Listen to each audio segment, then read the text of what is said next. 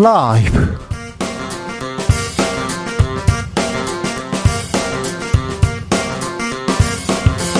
2022년 11월 15일 화요일입니다. 안녕하십니까. 주진우입니다. 윤석열 대통령이 잠시 후 시진핑 국가 중국 국가주석과 정상회담을 갖습니다. 시 주석과 첫 대면인데요. 어떤 이야기들이 오갈까요? 저녁 만찬을 끝으로 동남아 순방도 마무리됩니다. 이번 순방의 성과 한 개 김준영 전 국립외교원장에게 들어봅니다. 이번 대통령의 해외 순방 MBC 취재진의 전용기 탑승 거절 논란으로 시작됐습니다. 아, 동남아 순방길에선 기자 잡단에 취재 제한 논란이 있었고요. 전용기 안에서는 특정 언론사 면담 논란으로 확산되기도 했는데요. 거듭되는 논란 어떻게 보고 계실까요? 더불어민주당 언론자유특별위원장을 맡고 있는 고민정 의원에게 들어봅니다. 청담동 술자리 의혹과 관련해서 한동훈 장관이 더불어민주당에게 공식적인 사과를 요구했습니다. 한 장관이 직업적인 음모론자 라고 규정한 진행자가 있는 TBS 예산 지원 폐지 조례안이 오늘 서울시의회 본회의를 통과했습니다. 아, 정치권 소식 요즘 정치에서 들여다봅니다. 나비처럼 날아 벌처럼 쏜다. 여기는 추진우 라이브입니다. 오늘도 자중차에 겸손하고 진정성 있게 여러분과 함께 하겠습니다. 불길이 치솟는 차량 속에서 의식을 잃은 운전자가 시민들에 의해 구조됐습니다. 오늘 새벽 광주에서 벌어진 일인데요. 60대 어르신이 몰던 차량이 중앙분리대를 들이받고 의식을 잃었습니다. 차량에 불도 났는데 아, 인근을 지나던 시민 3명이 당시 상황을 목격하고 야구방망이를 가져와서 차량 유리창을 깨고요. 탈출을 도왔습니다. 아, 불은 구조 직후에 소방당국에 의해서 진화됐는데요. 음, 참 우리 주변에서 영웅들이 히어로들이 이렇게 등장하는 순간이었습니다. 이태원 참사 때도 국가는 없었습니다. 그런데 아, 생명을 위해서 마지막까지 심폐소생 수술을 한 것은 시민이었습니다. 시민의 힘이 아, 참사를 좀 줄일 수도 있었는데요. 내가 주변 사람들에게 시민에게 받았던 크고 작았던 도움들 한번 모아보겠습니다. 작은 선의 에부터 큰 도움까지 고마운 마음 보내주시면 잘 전달해 드리겠습니다. 샵 9730 짧은 문자 50원 긴 문자는 100원이고요. 콩으로 보내시면 무료입니다. 그럼 주진우 라이브 시작하겠습니다.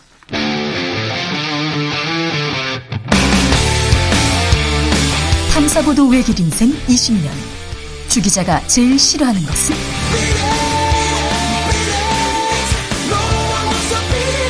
이 세상에서 비리와 부리가 사라지는 그날까지. 오늘도 흔들림 없이 주진우 라이브와 함께.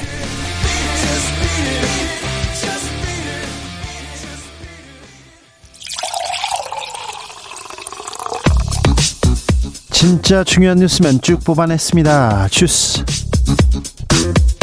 정상근 기자 어서 오세요. 안녕하십니까? 잠시 후 한중 정상회담이 열립니다. 네, 동남아 순방차 인도네시아 발리를 찾은 윤석열 대통령이 우리 시간으로 오늘 오후 6시 시진핑 중국 국가주석과 첫 정상회담을 합니다. 아, 다만 오늘 G20 정상회의 일정이 예정보다 늦어짐에 따라 변동 가능성도 있습니다. 어, 지난 5월 취임한 윤석열 대통령이 시진핑 주석과 만나는 것은 이번이 처음인데요. 어, 지난 3월 윤석열 대통령 당선 이후 시진핑 주석과 25분간 통화를 한 바 있습니다. 어, 또한 한중 정상회담은 3년 만입니다. 두 정상 회담에 앞서 어, 만났어요? 네, 윤석열 대통령은 오늘 인도네시아 발리에서 개막한 주요 20개국 정상회의에 참석해서 각국 정상들과 두루 환담을 나눴습니다. 아, 먼저 시진핑 주석이 윤석열 대통령에게 오늘 회담을 기대한다라고 말했고요. 어, 윤석열 대통령은 지난 3월 이 시진핑 주석의 축하 인사에 감사의 뜻을 표했습니다. 아, 한편 윤석열 대통령은 나렌드라 모디 인도 총리, 리시 수낙 영국 총리를 포함해서 어, 캐나다, 독일, 네덜란드, 호주 등 어, 여러 국가의 정상들과 인사를 나눴습니다. 그리고 앞서 훈센 캄보디아 총리의 코로나19 확진 소식이 전해지기도 했는데요. 대통령실은 일정에 영향을 미치지 않을 것이다라고 말했습니다. 어제는 미중 정상회담도 열렸습니다. 네, 조 바이든 미국 대통령과 시진핑 중국 국가주석이 우리 시간으로 어제 인도네시아 발리에서 처음 만나 정상회담을 했습니다. 이 분위기는 나쁘지 않았는데요. 활짝 웃으면서 두 정상은 악수를 했고 어, 예정된 시간을 훌쩍 넘겨 3시간여 동안 정상회담을 진행했습니다. 어, 그러나 공동 선언문은 없었고요. 이 많은 쟁점도 이견을 확인한 것으로 전해졌습니다. 아, 특히 북한 문제와 관련해 백악관은 이 바이든 대통령이 북한의 도발적인 행동에 대해 우려를 표명하고 국제사회의 모든 구성원이 북한이 책임있게 행동하도록 촉구하는 데 관심이 있다는 점을 언급했다. 아, 이렇게 밝혔는데요. 네. 아, 반면 중국 왕이 외교부장은 이 시진핑 주석은 중국의 기존 입장을 서술했다라며 한반도 문제의 근본 원인이 어디에 있는지 직시하고 각 측의 우려, 특히 북한의 합리적인 우려를 균형적으로 해결하는 것을 견지해야 한다고 강조했다라고 밝혔습니다. 한미 정상회담, 한일 정상회담 있었는데 그런데 순방 기간 동안 언론 통제 이런 얘기가 계속 나옵니다. 네, 대통령실이 한미 정상회담과 한일 정상회담 현장을 공동 취재단에게 공개하지 않았습니다. 대체로 정상회담은 기자들에게 모두 발언을 공개하고 이 정상회담이 끝나면 기자들에게 브리핑을 하고 질의응답을 받는데요. 어, 대통령실이 전속 사진사 등을 통해서 사진과 영상을 편집해서 보냈습니다. 어, 오늘 한중 정상회담도 이렇게 한다라고 하고요. 어, 여기에 김건희 여사도 일정이 공개되지 않고 계속 사진만 나오고 있는 상황입니다. 또한 지난 13일 이 전용 기한에서 윤석열 대통령이 이 평소 친분이 있는 CBS 그리고 채널A 기자만 따로 불러서 전용 기한의 전용 공간으로 만난 것으로 알려졌습니다. 어, 이에 공사 구분에 대한 윤석열 대통령의 인식에 대한 의구심이 든다라는 비판이 나오고 있습니다. 이 부분에 대해서는 잠시 후에 고민정 의원과 자세하게 좀 얘기 나눠보겠습니다. 아, 이태원 참사 관련해서 음, 계속해서 용산에만 용산만 수사한다 이렇게 얘기가 나옵니다. 이상민 행안부 장관은 꼬리, 꼬리 자르기 아니라고 주장했어요. 네, 이상민 장관은 오늘 국회에 출석해서 현재 경찰 특수본 수사에 대한 비판에 대해 어, 당시 고생했던 분들이 1차 수사 대상이 된 것은 진상 파악을 위해서지 이분들을 다 처벌하라는 것이 아니다라고 말했습니다. 아, 이상민 장관은 꼬리 자르기는 전혀 아니라면서 지위 고하를 막론하고 책임 있는 사람은 책임져야 한다라고 말했습니다. 어, 또한 참사 책임과 관련해 대통령에게 사의를 표명한 적이 있느냐라는 질문에 말씀드리기 곤란하다라며 어, 대통령이 특별히 언급한 바도 없다라고 말했습니다. 어, 윤익은 경찰청장 역시 국회에 출석해서 지금 단계에서 가장 공정하게 수사할 수 있는 곳이 경찰 특수본이라면서 이 특검을 할지는 특수본 수사 결과에 따라 판단해야 할 것이다라고 말했습니다. 이상민 장관 혐의에 대해서는 어떻게 한답니까? 네, 경찰 특수본이 어제 이상민 장관에 대한 소방공무원 노동조합의 고발 사건을 이 고위공직자 범죄수사처에 통보할 예정이라고 밝혔습니다. 어제 이 소방공무원 노동조합은 이상민 장관을 직무유기, 업무상 과실치사상 혐의로 고발한 바 있는데요. 이 직무유기는 공수처법에 따라 고위공직자 범죄로 분류가 되고요. 공수처의 수사 대상입니다. 이 공수처는 통보를 받은 날로부터 60일 이내에 수사 개시 여부를 회신해야 합니다. 이태원 참사에 대해서 어떤 노력을 정치권은 하고 있는지 잘 모르겠습니다. 솔직히 모르겠어요. 뭐 하고 있는지. 국정조사는 어떻게 된답니까? 야당 의원들 김진표 국회의장을 만났습니다. 네, 민주당과 정의당, 기본소득당 등 야권 3당 원내대표들은 오늘 김진표 국회의장을 만나서 이태원 압사 참사 관련 국정조사 추진을 위한 결단을 촉구했습니다.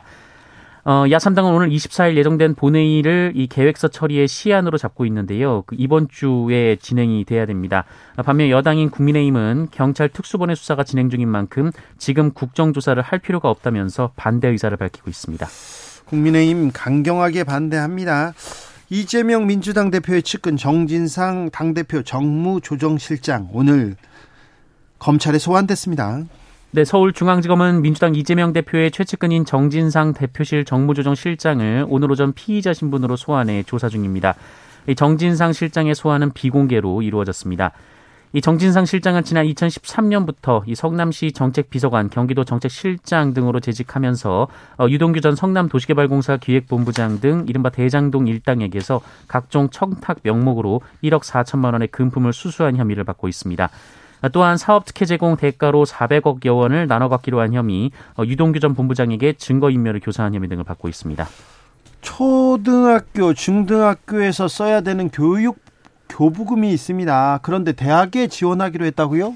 네, 정부가 고등 평생 교육 지원 특별 회계라는 것을 신설해서 이 초, 중등 교육에 투입되던 재원 일부를 고등 교육에 떼어주는 지방 교육 재정 교부금 제도 개편에 나선다라고 밝혔습니다. 어, 교육부와 기획재정부가 오늘 공식 브리핑을 한 내용인데요. 어, 11조 2천억 원 규모로 특별 회계를 신설하겠다라고 밝혔습니다. 11조 2천억 원이나요? 네, 정부는 상대적으로 여유가 있는 유, 초, 중, 고 교육 예산을 대학 교육에 투자해서 대학의 숨통을 틔우고 인재 양성을 지원 사격하겠다라는 취지입니다만 어, 이것도 반발이 큽니다. 네, 이 초중등 학생들의 수가 줄어든 것은 사실이지만 학급 과밀화 해소로 학습 수, 학, 어, 학급 수와 교사 수는 증가를 했고 또 신도시 위주로 과밀 학급이 많은 상황이라 오히려 예산이 더 확대돼야 한다라는 것이 이들의 주장입니다. 어, 이에 17개 시도 교육청과 교원, 학부모 단체들은 서명 운동까지 한 바 있어서 갈등이 이어질 것으로 보입니다. 어, 갈등이 커질 것 같습니다. 어, 저희가 시간을 두고 자세히 좀 살펴보겠습니다. 서울시 의회가 TBS 예산을 지원하지 않기로 했습니다. 네, TBS 교통방송에 대한 서울시 예산 지원을 중단하는 내용의 조례안이 오늘 서울시의회 상임위원회와 본회의를 잇따라 통과했습니다.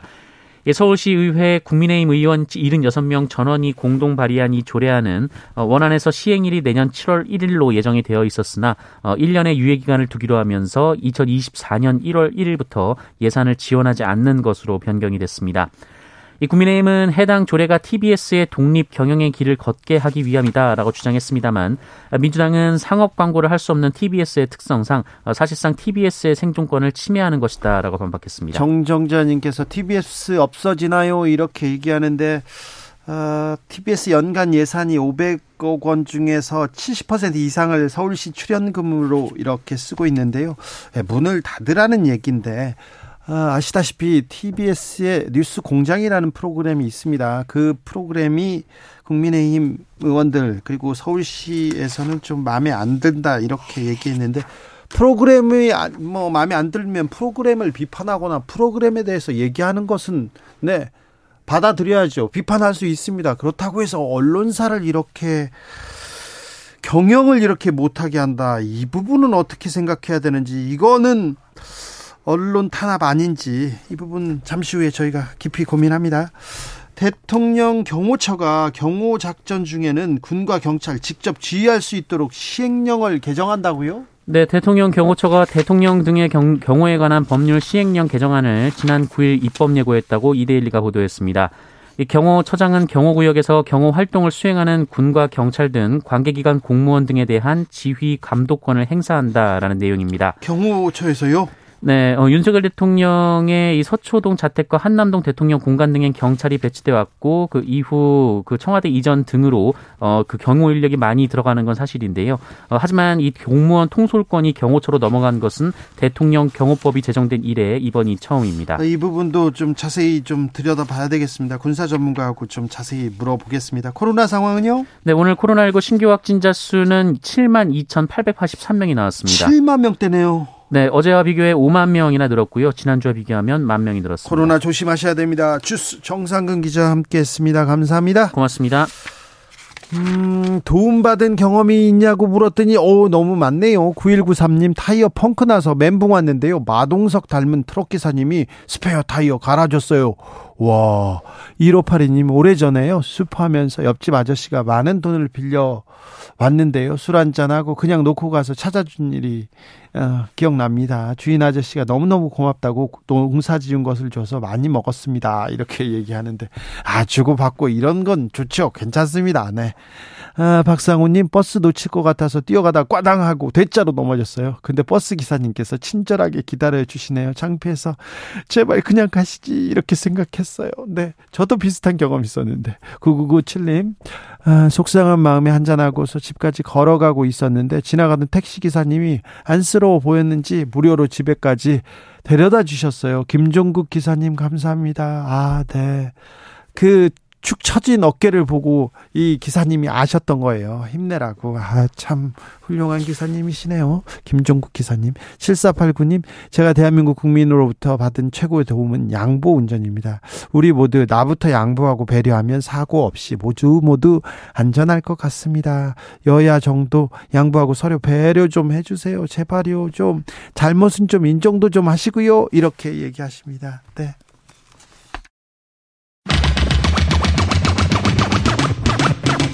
주진우 라이브.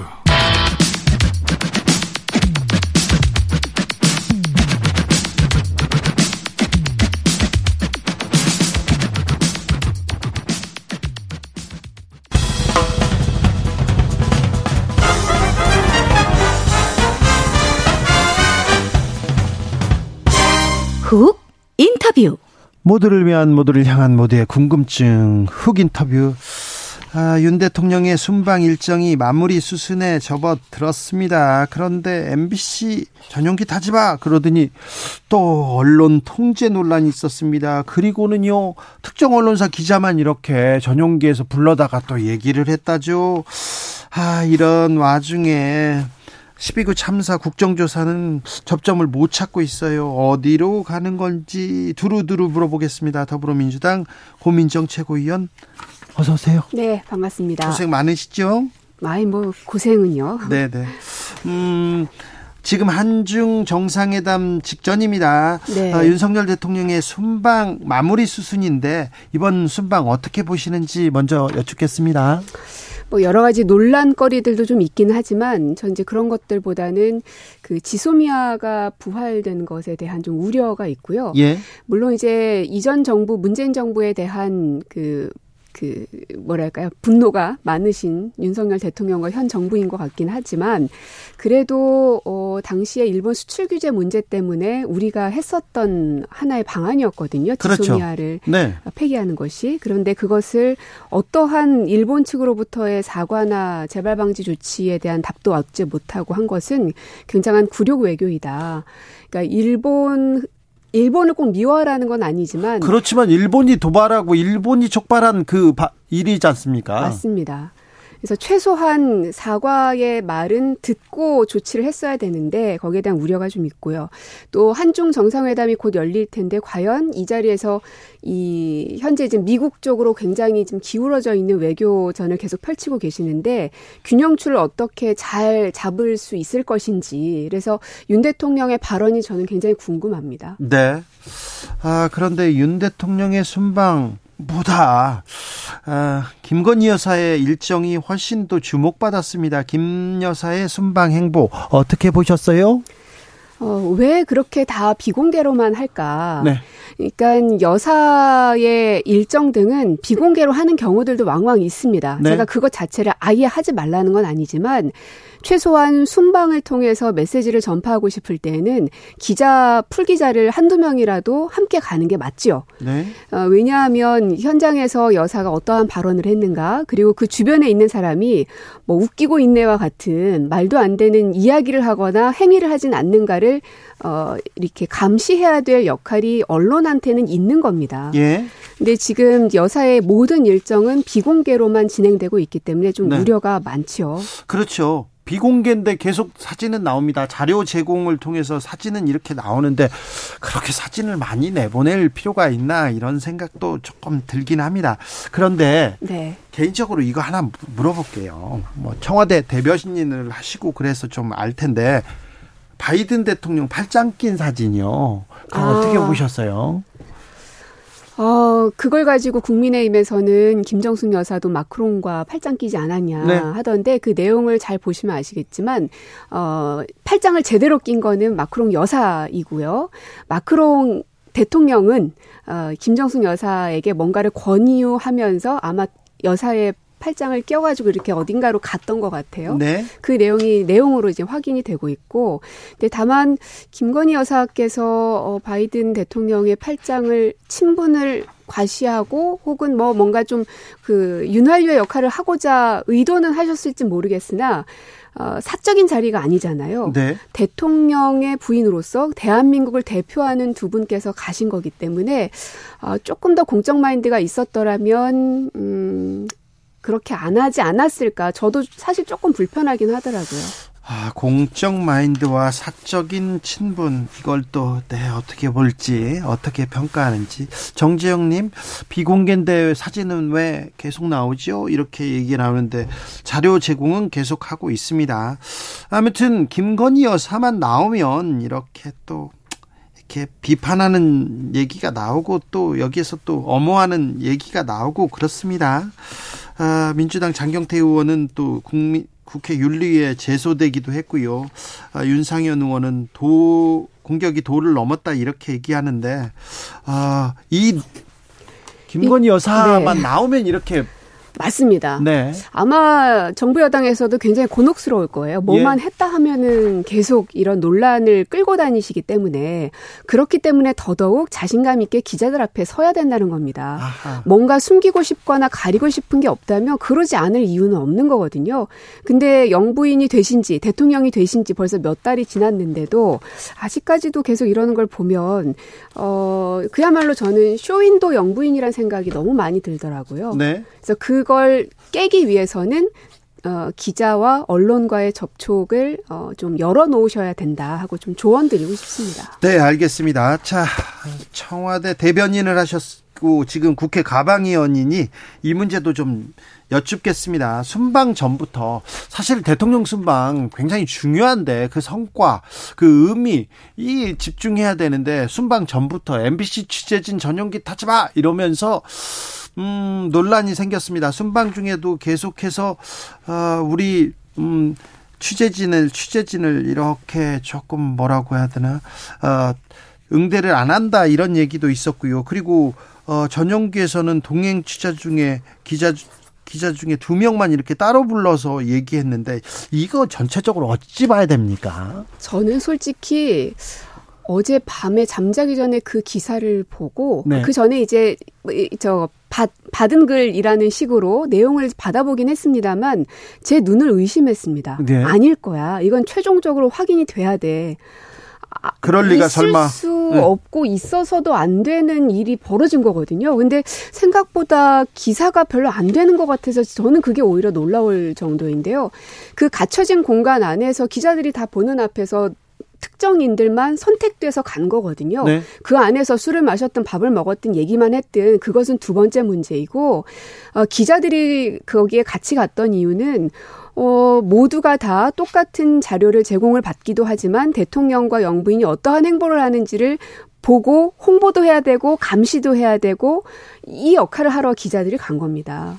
근데 선택적으로 이렇게 하는 것은 과연 어떤 마음일까? 그러니까 아까도 얘기 드렸지만 김건희 여사님도 마찬가지고 윤석열 대통령님도 그렇고 공적 마인드가 없는 사람이다. 그 생각밖에는 안 듭니다. 네. 조금 그렇죠. 아, 지난번에 지인을 전용기에 태운 것도 이런 여- 이 논란에서 또 또 또 연장선에 있는데요. 맞습니다. 그러니까 MBC도 그, 그 비행기 값이나 뭐 호텔 값이나 이런 걸 원래 다 재고, 그, 내죠. 본인들이 내고. 가는데도 배제된 거잖아요. 네. 근데 그 당시에 민간인은 보안각서나 이런 조치도 없이 그냥 태우고 호텔에서 재우고 했던 겁니다. 그러니까 본인한테 사적으로 관련이 있는 사람은 마치 자기 돈인 것처럼 무상으로 다 베푸는 것이 네. 과연 공적 마인드가 있는 사람이 가능한 일인가 저는 상상할 수가 없는 일이라 너무 네. 놀랍습니다. 대통령 되고 전용기 하나 뽑으셨나 봐요. 이렇게 지적하시는 분들도 좀 있더라고요. 아, 12구 참사 현안으로 좀 넘어가 보겠습니다. 왜 국정조사는 왜 정치권에서는 왜 이 사안을 어, 다루지 않는 겁니까? 이렇게 궁금해하는 사람 많습니다. 음, 그래서 지금 민주당에서는 서명 운동을 받고 있는데 어떤 분들은 그럽니다. 어차피 민주당이 다수 의석을 갖고 있으니까 할 예. 수 있는데 왜 굳이 또 서명 운동까지 벌이냐. 근데 제가 현장에서 직접 해보니까요. 많은 국민들께서 국정조사에 대해서 또 이태원 참사에 대해서 어, 잘 모르고 있거나 혹은 점점 잊혀져 가고 있던 것들을 이런 서명을 통해서 다시금 인지하시는 분도 많고 생각보다 젊은 사람들께서 특히 20대 저희 지역에 그 건국대학교가 있어서 건대 입구 앞에 젊은 사람들이 아주 많은데 평상시에 제가 가서 뭐 하면 거의 쳐다도 잘 안 봅니다. 근데 이 사안은 가던 길도 돌아와서 서명을 하고 가시는 분들이 상당히 많더라고요. 아, 그래요? 아마 본인의 일이라고 생각하는 젊은 분들이 많은 것 같아서 이 국정조사는 민주당이 만약에 해내지 못하면 저는 저희가 진짜 무능한 거라고 생각해요. 정치권에서 이 12구 참사가 왜 그 벌어졌는지 그리고 앞으로 어떻게 더 안전한 어, 사회를 만들 건지 그런 얘기를 해야 될 거 아닙니까? 그런데 맞습니다. 그런 논의가 좀 부족한 것 같아요. 국민의힘에서는 국정조사 강제 수사권 없고 정쟁만 있을 뿐 니다 절대 실효성 없다 이렇게 얘기하는데 여기에 대해서는 뭐라고 얘기하십니까? 그건 말도 안 되는 겁니다. 왜냐하면 지금 저만 해도 국정조사가 아님에도 불구하고 여러 방법들을 동원해서 자료들을 어, 받아내고 있거든요. 예? 근데 너무 더딥니다. 네. 오늘도 하나 서울시 관련해서 자료를 하나 저 그 브리핑한 게 있는데 네. 어, 만약 국정조사가 이루어지게 되면 이런 게 훨씬 더 원활하고 신속하게 이루어질 것이기 때문에 네. 정부가 혹시나 뭔가를 은폐하려고 한다면 이게 세상에 어, 드러날 수밖에 없는 것이죠. 그래서 네. 그러할 의무가 저희 민주당한테는 있는 거고요. 고민정 의원님은 어, 지금 경찰 특수본이나 그 지금 어, 수사 단계에서는 용산에 머물고 있는데 용산 소방서, 경찰서, 구청에 머물고 있는데 고민정 의원께서는 계속해서 서울시의 책임을 묻고 있습니다. 어, 이번에 물어본 건 또 뭐예요? 왜냐하면 이 서울시 국- 주민들의 안전을 담보해야 되는 건 기본적으로 자치단체 장의 의무입니다. 그렇죠, 서울시장이죠. 그러라고 서울시장을 뽑은 거고 네. 만약에 그걸 안 할 거면 시장 없어도 되죠. 어차피 일선에서 다 하는데요. 그렇죠. 그 책임을 져야 되는데 지금 일선으로 나오지 않고 있어 참 답답한 노릇인데 오세훈 시장은 잘 보이지 않습니다. 맞습니다. 네. 근데 제가 어, 보는 부분은 아, 오세훈 서울시장에 대한 책임을 우리가 없다고 얘기할 수 있는가? 제가 계속 팔로우를 하고 있는데요. 예. 어, 10시 16분에 유럽에서 보고를 받았고 바로바로 조치를 해서 10분 만에 조치해서 다시 한국으로 오기로 했다는 걸 굉장히 네. 어, 자랑스럽게 얘기를 하셨습니다. 그러나 그것보다 한 20분 전인 10시 56분경에 어, 이, 이 참사 상황에 대한 보고가 있었다는 거를 이제, 이제 밝혀냈었고요. 근데 오늘 제가 발표한 브리핑 내용은 뭐냐면 그것보다도 30분 전인 10시 26분경에 어, 한라인을 통해서 그 소방재난본부가 서울시에 있는 종합상황실로 어떤 내용인가를 통보를 한 겁니다. 사고가 있다 혹은 예. 뭔가 문제가 있다는 걸 통보를 했는데 지금까지 서울시는 10시 26분에 뭔가가 있다는 것만 얘기했지 그 내용은 얘기하지 않았습니다. 예. 그 내용을 내용을. 보니 예, 봤어요. 압사 신고 많이 들어오고 있다라는 게 확인이 된 겁니다. 10시 26 26분에. 분에. 예. 그러니까 그 얘기는 10시 26분에 압사가 일어나고 있다는 걸 보고를 서울시가 받았음에도 불구하고 10시 56분에 부시장이 여러 조치를 취했지만 부시장 또한 이 사실을 밝히거나 얘기하거나 때 다른 조치를 취하지 않았습니다. 그리고 오세훈 시장은 그로부터 또 20분여가 지났기 때문에 부시장들은 30분의 공백이 생긴 거고요. 오세훈 시장은 대략 뭐 한 50분에서 1시간가량의 공백이 생기는 겁니다. 그러면 50분에서 1시간 동안 신고를 받고도 서울시는 아무런 조치를 아- 취하지 않았다는 건가요? 지금 서울시 브리핑에 따르면 어 종합 상황실에서 시장단으로 보고하지 않았다. 예. 라고 지금 브리핑을 했거든요. 근데 저는 거기에 의구심이 많은 겁니다. 네. 왜냐하면 종합 상황실이 다른 것도 아니고 압사 신고가 많이 들어오고 있다라는 이 엄청난 이야기를 유선으로 받았는데 시장단한테 보고하지 않았다? 그럴 수 있는 일입니까? 그러면 안 되죠. 그럼 문제죠. 그럼요. 네. 그래서 저는 이거는 더 이 종합 상황실을 들여다봐야 되고 뭐가 허위이고 뭐가 진짜인지를 명명백백히 보려면 예. 국정조사를 하는 수밖에 없습니다. 아, 그렇군요. 어, 압사라는 단어, 압사라는 단어가 나오기 시작했어요. 이런 신고를 받고 조치 안 한 것인지, 보고를 하지 않은, 거, 않은 것인지, 이거 좀 밝혀야 되겠네요. 맞습니다. 네. 그리고 서울시, 아, 조- 종합방재센터라고 해야 됩니까? 종합방재센터는 어떤 어떤 통보를 받았는지도 좀 명확하게 알아야 되겠습니다. 우리 맞습니다. 국민들은 좀 알아야 되겠어요. 아, 정치권에서 이런 거 좀 밝혀 주셔야 됩니다. 할 게 그래서 너무나 많고 예. 어 시간이 늘 부족하고 그래서 국정조사가 한시라도 빨리 돼야 어 이런 증거물들을 바로 확보할 수가 있고 여기에 대한 기억들이 점점 이렇게 왜곡 편집될 수 있기 때문에 빨리 하는 게 시급합니다. 네. 서울시에서 TBS 음, 돕는 어, 조례를 폐지하기로 했습니다. 이 부분은 어떻게 보세요? 있을 수 없는 일이죠. 어, 그러나 저는 오세훈 시장한테 한 번의 기회가 있다고 보는데요. 지방자치법 120조에 의하면 그 의결된 것이 월권이거나 법령에 위반되거나 공익을 현저히 해친다고 인정될 경우에는 20일 내에 제의를 요구할 수 있습니다. 이미 법안이 시장이? 통과돼도. 오세훈 시장이요? 예, 마치 대통령의 거부권처럼. 네. 어떻게 하는지 한번 지켜봐야 할것 같습니다. 아니 오세훈 시장이 그걸 원해 가지고 지금 서울시 의회가 나선 거 아닙니까? 근데 이전에 보면 오세훈 시장은 나는 시의회의 의견과 같이 하지 않는다라고 얘기한 바가 또 있었거든요. 네. 한번 봐야 될 것 같습니다. 네. 봐도 별로 달라지지 않을 것 같은데. 아, 자. 이태원 참사 희생자 명단 공개한 것에 대해서는 어떻게 보세요? 어, 왜 정부가 음, 시도조차 하지 않았을까? 어, 물론 유족들의 동의가 기본으로 전제되어야 한다는 것에는 저도 마찬가지입니다. 네. 어, 그러나 정부는 어떠한 노력을 했을까? 그냥 무적, 무적, 무작정 막으려고만 했던 것 아닌가? 네. 이런 아쉬움은 좀 듭니다. 아, 더불어민주당 고민정 의원이었습니다. 감사합니다. 네, 고맙습니다. 교통정보센터 다녀오겠습니다. 이승미 씨.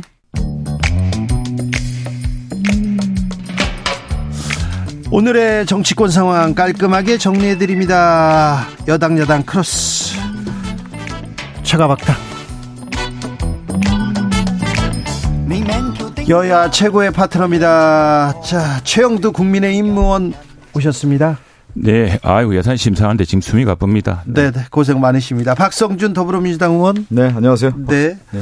예산 심사 어디까지 왔습니까? 지금 쟁점 예산을 가지고서 우리 민주당 의원님들 참 이전 하던 예산 다 뒤집었고 이러니까 정말 힘듭니다. 예산 심사 이걸 지금 쟁점이 있어서 더구나 저희 숫자도 부족한데 그래도 주, 또 주준우 라이브 또 이 출석 안 하면 또 뭐라 그럴까봐 네. 부랴부랴 뛰어왔더니 고생하셨어요. 네. 시간들 정치 않고 정말로 너무합니다. 아니 예산 심사 하는데 왜 민주당 의원을 탓합니까? 집권 여당이 예산 심사 잘 하면 되는 거죠. 아니 그러니까 그건 내가 나오면 안 아, 되는데 지금 주진우 라이브 올려다가 내가 갑자기 지금 여당이 책임을 못했다 이거예요 지금. 아유 알겠어요. 아니 왜 민주당 탓을 점점 더 큰일 날 큰일 날 소리를 내가 하고 있네. 제 빨리 탓을, 빨리 합시다 왜? 제 탓을 민주당 탓을 합니까? 자, 아니 아, 시간을 참. 정확히 알려주면은 10분 더 하고 여, 왔지 여당 내가. 탓을 하세요 여당. 탓. 자 동남아 순방 마무리 돼가고 있습니다. 오늘은 6시에 시진핑 국가주석 과 정상회담도 예정돼 있습니다. 자, 매우 중요한 순방길입니다. 최영두 의원님. 매우 중요하죠. 지금 우리가 한중 어, 한미일 정상회담도 했고 한미 정상회담, 네, 한미 정상도 했고 또 한일 정상회담도 했고 지금 국익과 여러 국제 정체가 또 상황이 아주 긴박합니다. 이게 뭐 정리에 네. 예, 국경을 넘어서면은 정경을 멈추고 국익을 도모해야겠죠. 오늘 시진핑 국가 주석하는 건 상당히 의미가 있습니다. 어제 또 미중 간의 정상회담도 있었고 네. 지금 정세란 게 근데 뭐 우크라이나 러시아의 우크라이나 침공 사태 또 중국의 대국 굴기 이후에 여러 가지 달라진 뭐 전랑 외교라고 하는 아주 강경한 외교 정책 또 주변 국가에 대한 여러 가지 그어좀 종전과 다른 제세 이런 것들이 좀 정내 그 불안정성을 높이고 있지 않습니까? 그런 상황에서 아마 어제 미중 정상회담 사이에 좀 성과가 있었기 때문에 어떤 흉음을 없는 저 대화가 좀 있을 것이기 때문에 이번에 우리도 한중간에도 솔직하게 네. 그동안에 지난 정부 이후로 쌓여왔던 문제. 우리 지난 정부하고 그 앞전 정부에 얼마나 중국이 잘했습니까? 근데 중국은 북핵 위기가 이렇게 고조될 동안에 뭘 도와줬습니까? 맨날 우리 탓만 하고 그러지 않았습니까? 우리는 중국의 큰 봉우리 우리는 작은 나라라고 하면서 머리를 숙이면서까지 그렇게 열심히 하는데 그러면 안 되겠죠 중국이 아니, 또, 그런 또, 이야기도 좀 당당히 해야 될 것 같습니다. 중국 탓을 그렇죠? 하는 겁니까 그러면? 또 중국 탓을 하는 거예요. 중국 탓이 아니라 아, 제가 좀 우리 국익을 지켜야지 우리 국익을 네, 중국한테 큰, 큰 봉우리 그리고 저기 가서 네. 예 혼밥을 여덟 개나 먹고 왔으면서도 뭘 얻었습니까? 북핵 위기 고조, 고조될 때 중국이 도와줬습니까? 저는 이제 그 외교 정책이라고 하는 것은 두 가지 큰 방향이 있는 것이죠. 하나가 뭐냐면 억제 정책이 있는 거고 하나가 협력 정책이라는 게 분명히 있단 말이에요. 이번에 윤석열 정부가 발표한 인도 태평양 전략이라고 하는 것은 한미일은 잘 지내고 협력 지내는데 중국하고는 대결하겠다. 이 분명한 선언을 한 거란 말이에요. 억제를 하겠다라는 거거든요. 북한을 억제하겠다라는 전략과 중국을 억제하겠다는 전략을 명, 명명백백하게 선언한 전략이 돼버렸어요. 예. 그런 가운데 지금 얘기한 것처럼 이 모든 문제의 양산을 중국으로 돌렸다. 그랬을 경우에 앞으로 경제적인 문제라든가 또 하나가 뭐냐면 제가 협력이라고 하는 부분은 어떤 거냐면 적대적 대결에서 평화 공존으로 가는 것이 가장 중요한 건데 그러면 북한에 대한 억제 전략을 쓸 때 어떤 카드를 쓸 수도 있는 거예요. 중국을 카드를 쓸 수도 있는 거 아니겠습니까? 그것이 외교력이고 정치력인데 지금 윤석열 정부는 한미일이라고 하는 협력 정책 하에서 또 다른 억제 정책을 쓰면서 뭐냐면 외교력을 좁히고 있단 말이에요. 그것이 이번에 윤석열 정부의 항상 제가 지적하는 거죠. 외교력의 한계가 지금 나타난 거예요.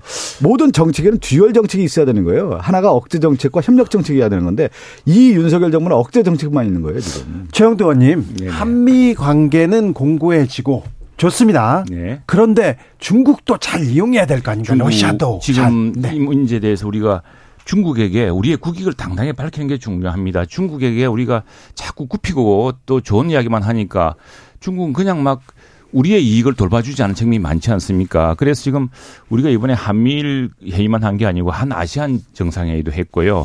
또 인태 전략이란 것도 궁극적으로 말하자면은 미국과 중국의 각축 속에서 우리 이익을 지키기 위한 것입니다. 다 그 인도나 또 일본 또 호주나 비슷한 고민 속에 있거든요. 일본하고 미국하고도 잘 지내야 되고 네. 중국하고도 잘, 지내, 잘 지내야 됩니다. 근데 중국의 태도가 이전과 다릅니다. 중국이 지금 과거처럼 우리가 경제 협력 관계도 어, 공고해지는데 우리가 초격차를 유지할 때만이 중국이 우리에 대해서 손을 내밀고 이렇게 하는 걸 볼 수 있습니다.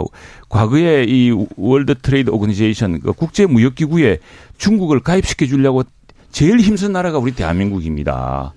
지금 세계가 천안문 사태 이후에 북한 아시안 게임을 도와주지 않을 때 제일 도와준 것도 우리 한국이고요. 네. 자, 그건 이제 우리가 힘이 히- 우리가 좀 더 앞서 있을 때 중국을 도와줄 여력이 있을 때 지금도 중국이 모든 것에 대해서 심지어 사드 가지고 모- 모든 그 보복을 다 하면서 또 한국의 한류 콘텐츠를 제약하면서도 결코 거부하지 못하는 건 우리 반도체입니다. 반도체 기술 때문에. 저- 그래서 우리가 국익을 기반으로 우리가 중국하고 무지 잘 지내라 그랬죠. 얼마나 박근혜 대통령부터 문재인 대통령까지 얼마나 노력했습니까? 그런데 우리가 스스로를 지키기 위해서 북핵 위협이 고조되고 저렇게 언제 어디서나 어, 우리 저 대한민국과 또 주변 국가를 지금 핵미사일로 공격할지 모르는 상황에서 아니, 중국도 대국이라면은 또 NPT를 지켜야 되는 국가라면은 역할을 해야 됩니다. 이 점에 대해서. 우리가 오늘 당당하게 네. 이야기해야 되고 예. 한중 간의 그 우호 협력이 전통적 우호 협력에 우리 한국이 기여했던 역할을 중국이 잊지 말기를 좀 당부해야 우리 됩니다. 우리 구- 우리의 국익을 위해서 중국과도 잘 지내야 되는 것이죠. 네. 경제적인 교류에서 우리가 얘기하는 low politics 차원에서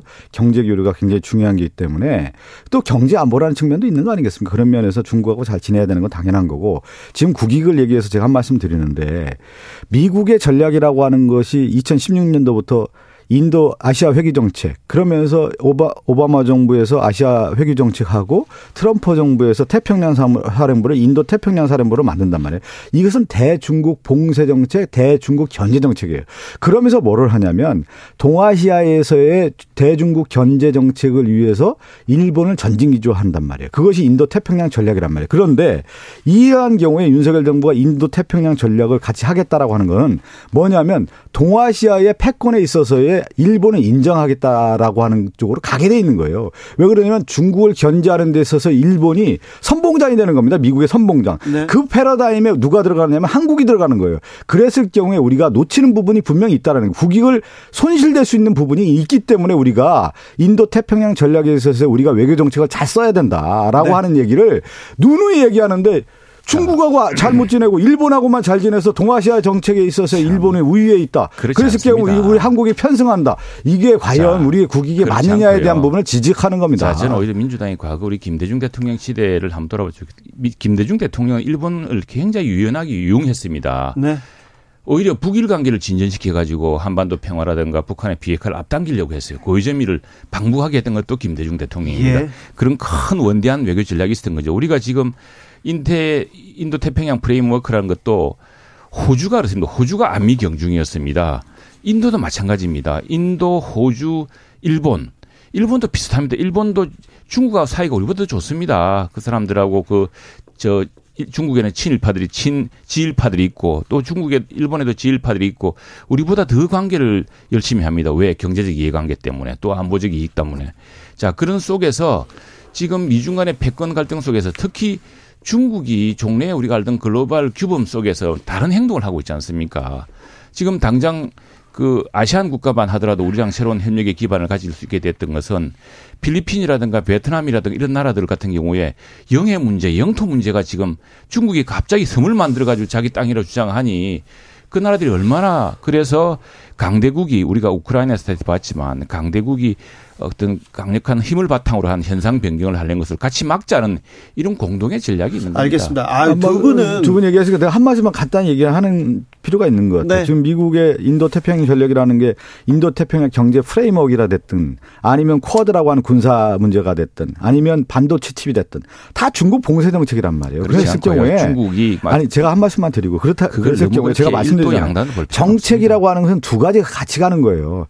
적대적 대결에서 평화 공존을 가기 위해서는 하나가 뭐냐면 억제 정책과 협력 정책을 적절하게 쓰는 거예요. 근데 윤석열 정부는 모든 게 지금 억제 정책이라는 거예요. 아, 두분그 모시고 부분은 저는 참 답답하다는 음, 겁니다. 그렇지 않고요. 그게 그렇지 않습니다. 동북아 평화와 이 외교 정책에 대한 거를 두 분 모셔가지고 한 다섯 시간 이렇게 토론하면 좋겠는데 맞습니다. 네, 그건, 여기 짧게 그건 예, 다- 그건 굉장히 전략적으로 생각이 되고 자.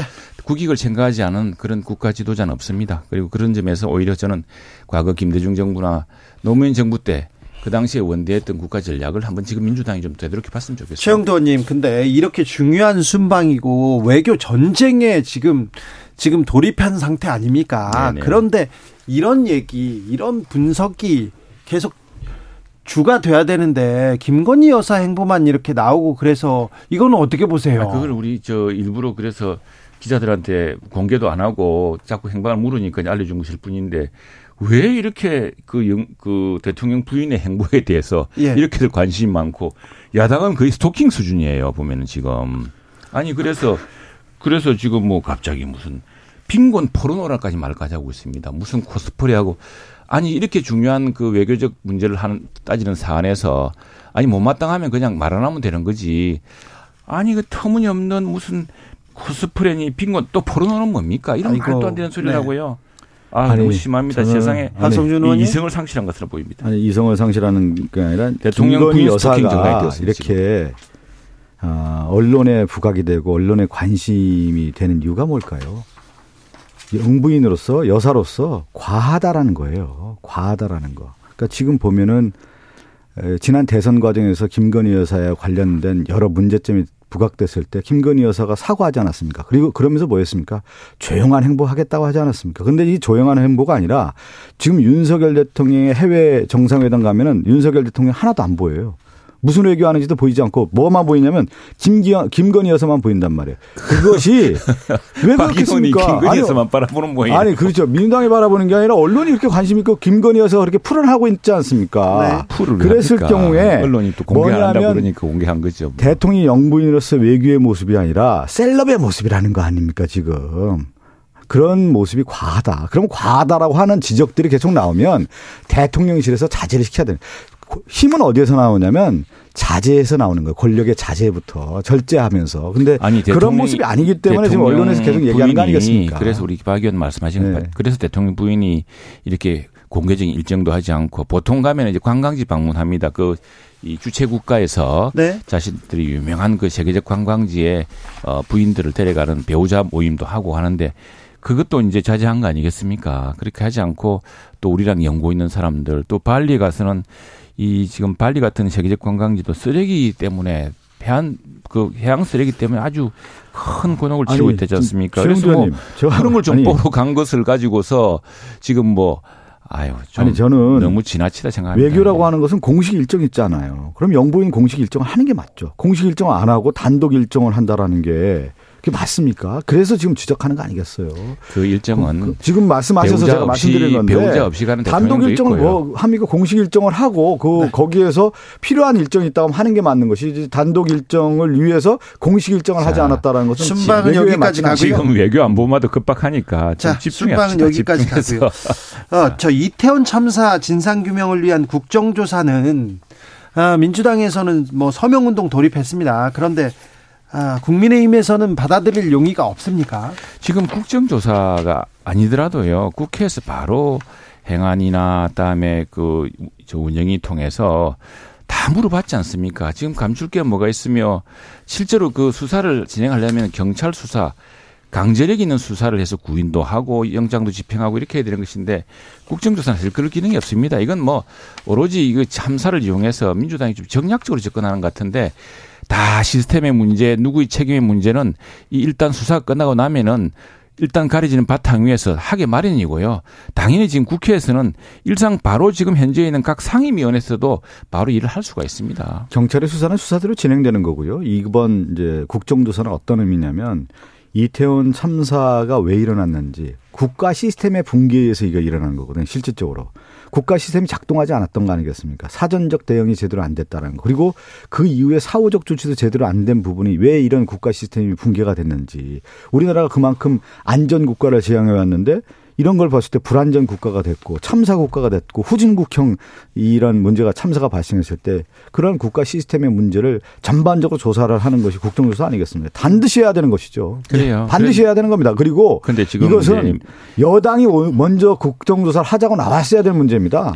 자, 우리가 이 지금 이제 경찰 수사가 있고 또 지금 피해자라든가 희생자를 보살피는 문제 남아 있고 그렇죠. 그 뭐 지금 국가의 국정의 책임은 무한한 겁니다. 지금 권한은 절반밖에 안 되지만 저렇게 센 야당이 예산 틀어막고 가로막고 하는데 어떻게 다 할 수 있겠습니까? 그런데 그래도 국정 책임은 무한한 것이죠. 그러나 우리가 지난 박근혜 정부 이래로 쭉 있던 또 문재인 정부 때 이런 이런 여러 참사들을 보면은 해난 사고는요 세월호 이후에 두 배 이상 더 늘었습니다. 문재인 정부 기간 더 늘었고 똑같은 사고 패턴이 대풀이 되었습니다. 큰 참사도 많았고 또 복지 사각지대에서 일어난 그런 정말 슬프고 눈물 나는 그런 사연들도 계속 일어나고 있습니다. 왜 이렇게 반복됩니까?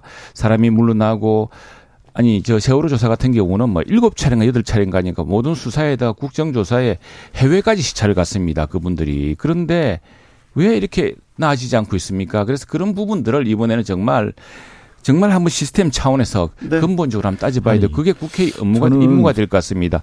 그때 끝나고 나면 정치적인 책임을 묻고 정치적 공방을 부리다가 끝난 뒤에는 똑같은 재단이 되풀이되는 나라. 이런 나라가 언제까지 계속돼야 되겠습니까? 아니 그러니까 윤석열 대통령이나 국민의힘은 이태원 참사의 문제의 본질이 뭔지를 조사하기 위해서 국정조사 하면 되는 겁니다. 왜 이 문제를 가지고 다시 무슨 문재인 정부 탓을 하고 그렇게 하는 건지. 아니 저는 조사도 때가 있고 방법이 있습니다. 그냥 지금 경찰 조사를 하는데 그걸 가지고 윤석열 정부는 남탓 정부예요. 자 기자 출신 최영도 의원님 그거 물어볼게요. 전용기에서 네. 네, 네. 가까운 기자 두 명 이렇게 불러다 얘기한 거 그건 어떻게 보셨어요? 짧게만 전혀 뜻밖의 질문을 물어보시네요.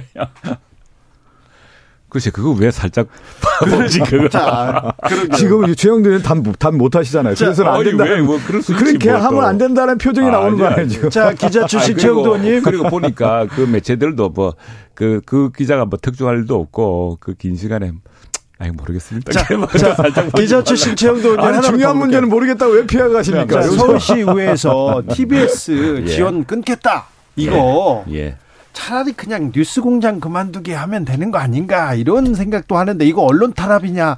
아, 아 언론 탄압이란 지적도 나와요. 언론 탄압 무슨 말 모든 말마다 언론 탄압이 뭔지를 우리 지난 정부에서 안 봤습니까?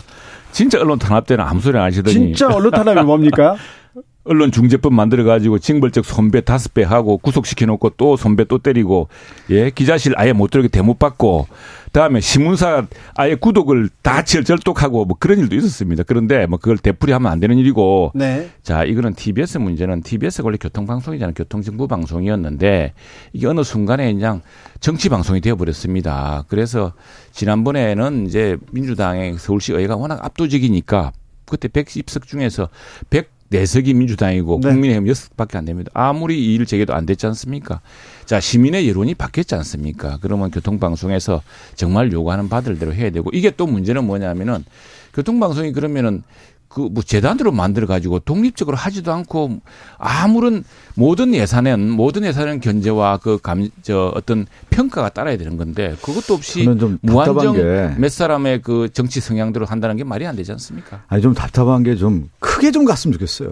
정책도 그렇고 뭐 아, 마음에 안 들면 폐지시키고 마음에 안 들면 비행기 안 태우고 또 마음에 드는 사람만 몇 사람 불러서 밥 먹고 얘기하고 그러지 말고 좀 아니 오세훈 시장도 아, 대통령 꿈꾸는 분 아니에요? 그러면 정정당당하게 TBS 가서 김호중 씨하고 방송하고 김호중 방송이 그게 아니, 정말 아니, 팩트 방송입니까? 아니 그렇다고 해가지고 방송 아니 그리고 시민들이 시민들이 그걸 듣고 있어야 됩니까? 아니 아니 지금 시민 아니, 시민 의견 시민 여론이라는 것이 정치율 1위 아닙니까? 아니, 정치율 인정해야죠 그걸. 성취율 1위라고 그러면 유튜브 하면 되는 거죠. 왜 그걸 지상파로 왜 서울시가 서울 시민을 마음에 안 든다고 세금으로 해야 됩니까? 겁니까? 폐지시키는 아니, 지금 겁니까? 국민들 시민들 시의회 분포도가 여론의 분포도지 그게 언론? 탄압이죠. 무슨 언론 탄압입니까? 그 부분에 대해서 비판적인 아, 목소리를 듣고 자, 참조해서 예산을 지원을 끌으면은 그렇게 방송 그저 시청자가 정- 많으면은 광고로 하면 되지 않습니까? 왜 돈은 딱 끌고 가면서 에? 국민들 혈세를 다 받아서 그렇게 비싼 월급 받아가면서 그렇게 해야 됩니까? 폐지시키는 게 공정하게 역할입니까? 공정하게. 자, 그게 공정한 최영두, 방송입니까? 박성준 두 분. 아, 감사합니다. 오늘도 너무. 뜨거웠습니다. 최영두 의원님 예산 좀 잘 좀. 신경 써주십시오. 감사합니다.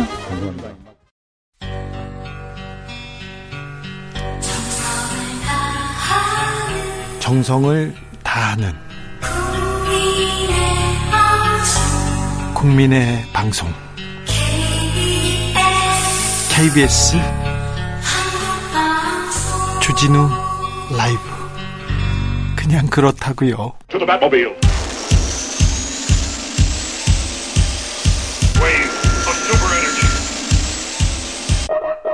주기자의 1분 한국의 노동 시간이 10년간 221시간 줄었습니다. 2018년 주 52시간 근무제가 시행, 시행되면서 세계 최장 노동 국가라는 오명에서 벗어났습니다. 하지만 한국의 노동자들은 OECD 국가 중에 여전히 가장 많이 일하는 노동자들입니다. OECD에 따르면 지난해 한국의 노동 시간은 연간 1,915시간. 음, OECD 38개 회원국 중에 5위입니다. 멕시코가 1위고요. 코스타리카, 콜롬비아, 칠레, 중남미 국가가 우리보다 더 많이 일했습니다. 가장 적은 노동 시간을 기록한 독일 1349시간보다 한국 노동, 노동자들은 연간 500 66시간 이렇게 더 많이 일합니다. 미국보다 일본보다 월등히 마- 많이 얘기 일을 하고 있고요. 세월호에서 본 것처럼 이태원에서 본 것처럼 이 나라는 생명과 안전보다 영업과 이윤이 더 중요합니다.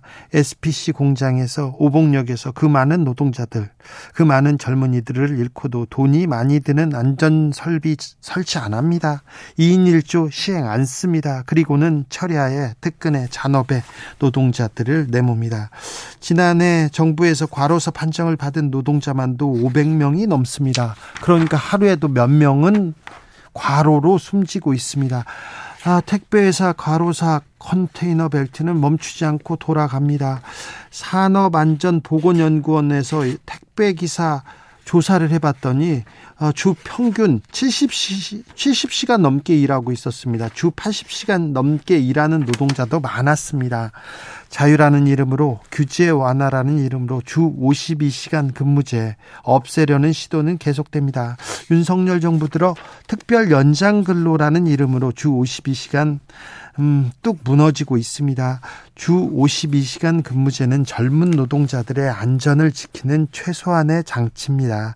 하지만 자본과 결탁한 정치 계속해서 자유를 외칩니다. 자유라는 소리가 들릴 때마다 숨이 턱 막힙니다. 젊은이에게 노동자에게 숨 쉴 권리를 주기자 1분이었습니다.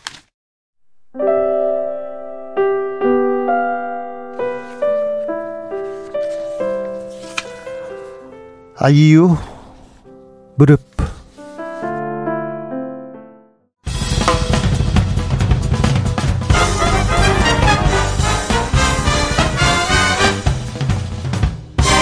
훅 인터뷰 훅 인터뷰 이어가겠습니다. 윤석열 대통령 시진핑 중국 국가주석과 정상회담 갔습니다. 음, 첫 정상회담인데요. 어떤 이야기가 오갈까요? 이번 4박 6일 동남아 순방 성과는 무엇인지 김준영 전 국립외교원장에게 들어보겠습니다. 아, 원장님, 네, 안녕하십니까. 네, 잘 계시, 가- 계시는지요? 네, 예, 잘 지내고 있습니다. 네. 어, 한중 정상회담 열립니다. 어떤 네. 얘기가 오갈까요?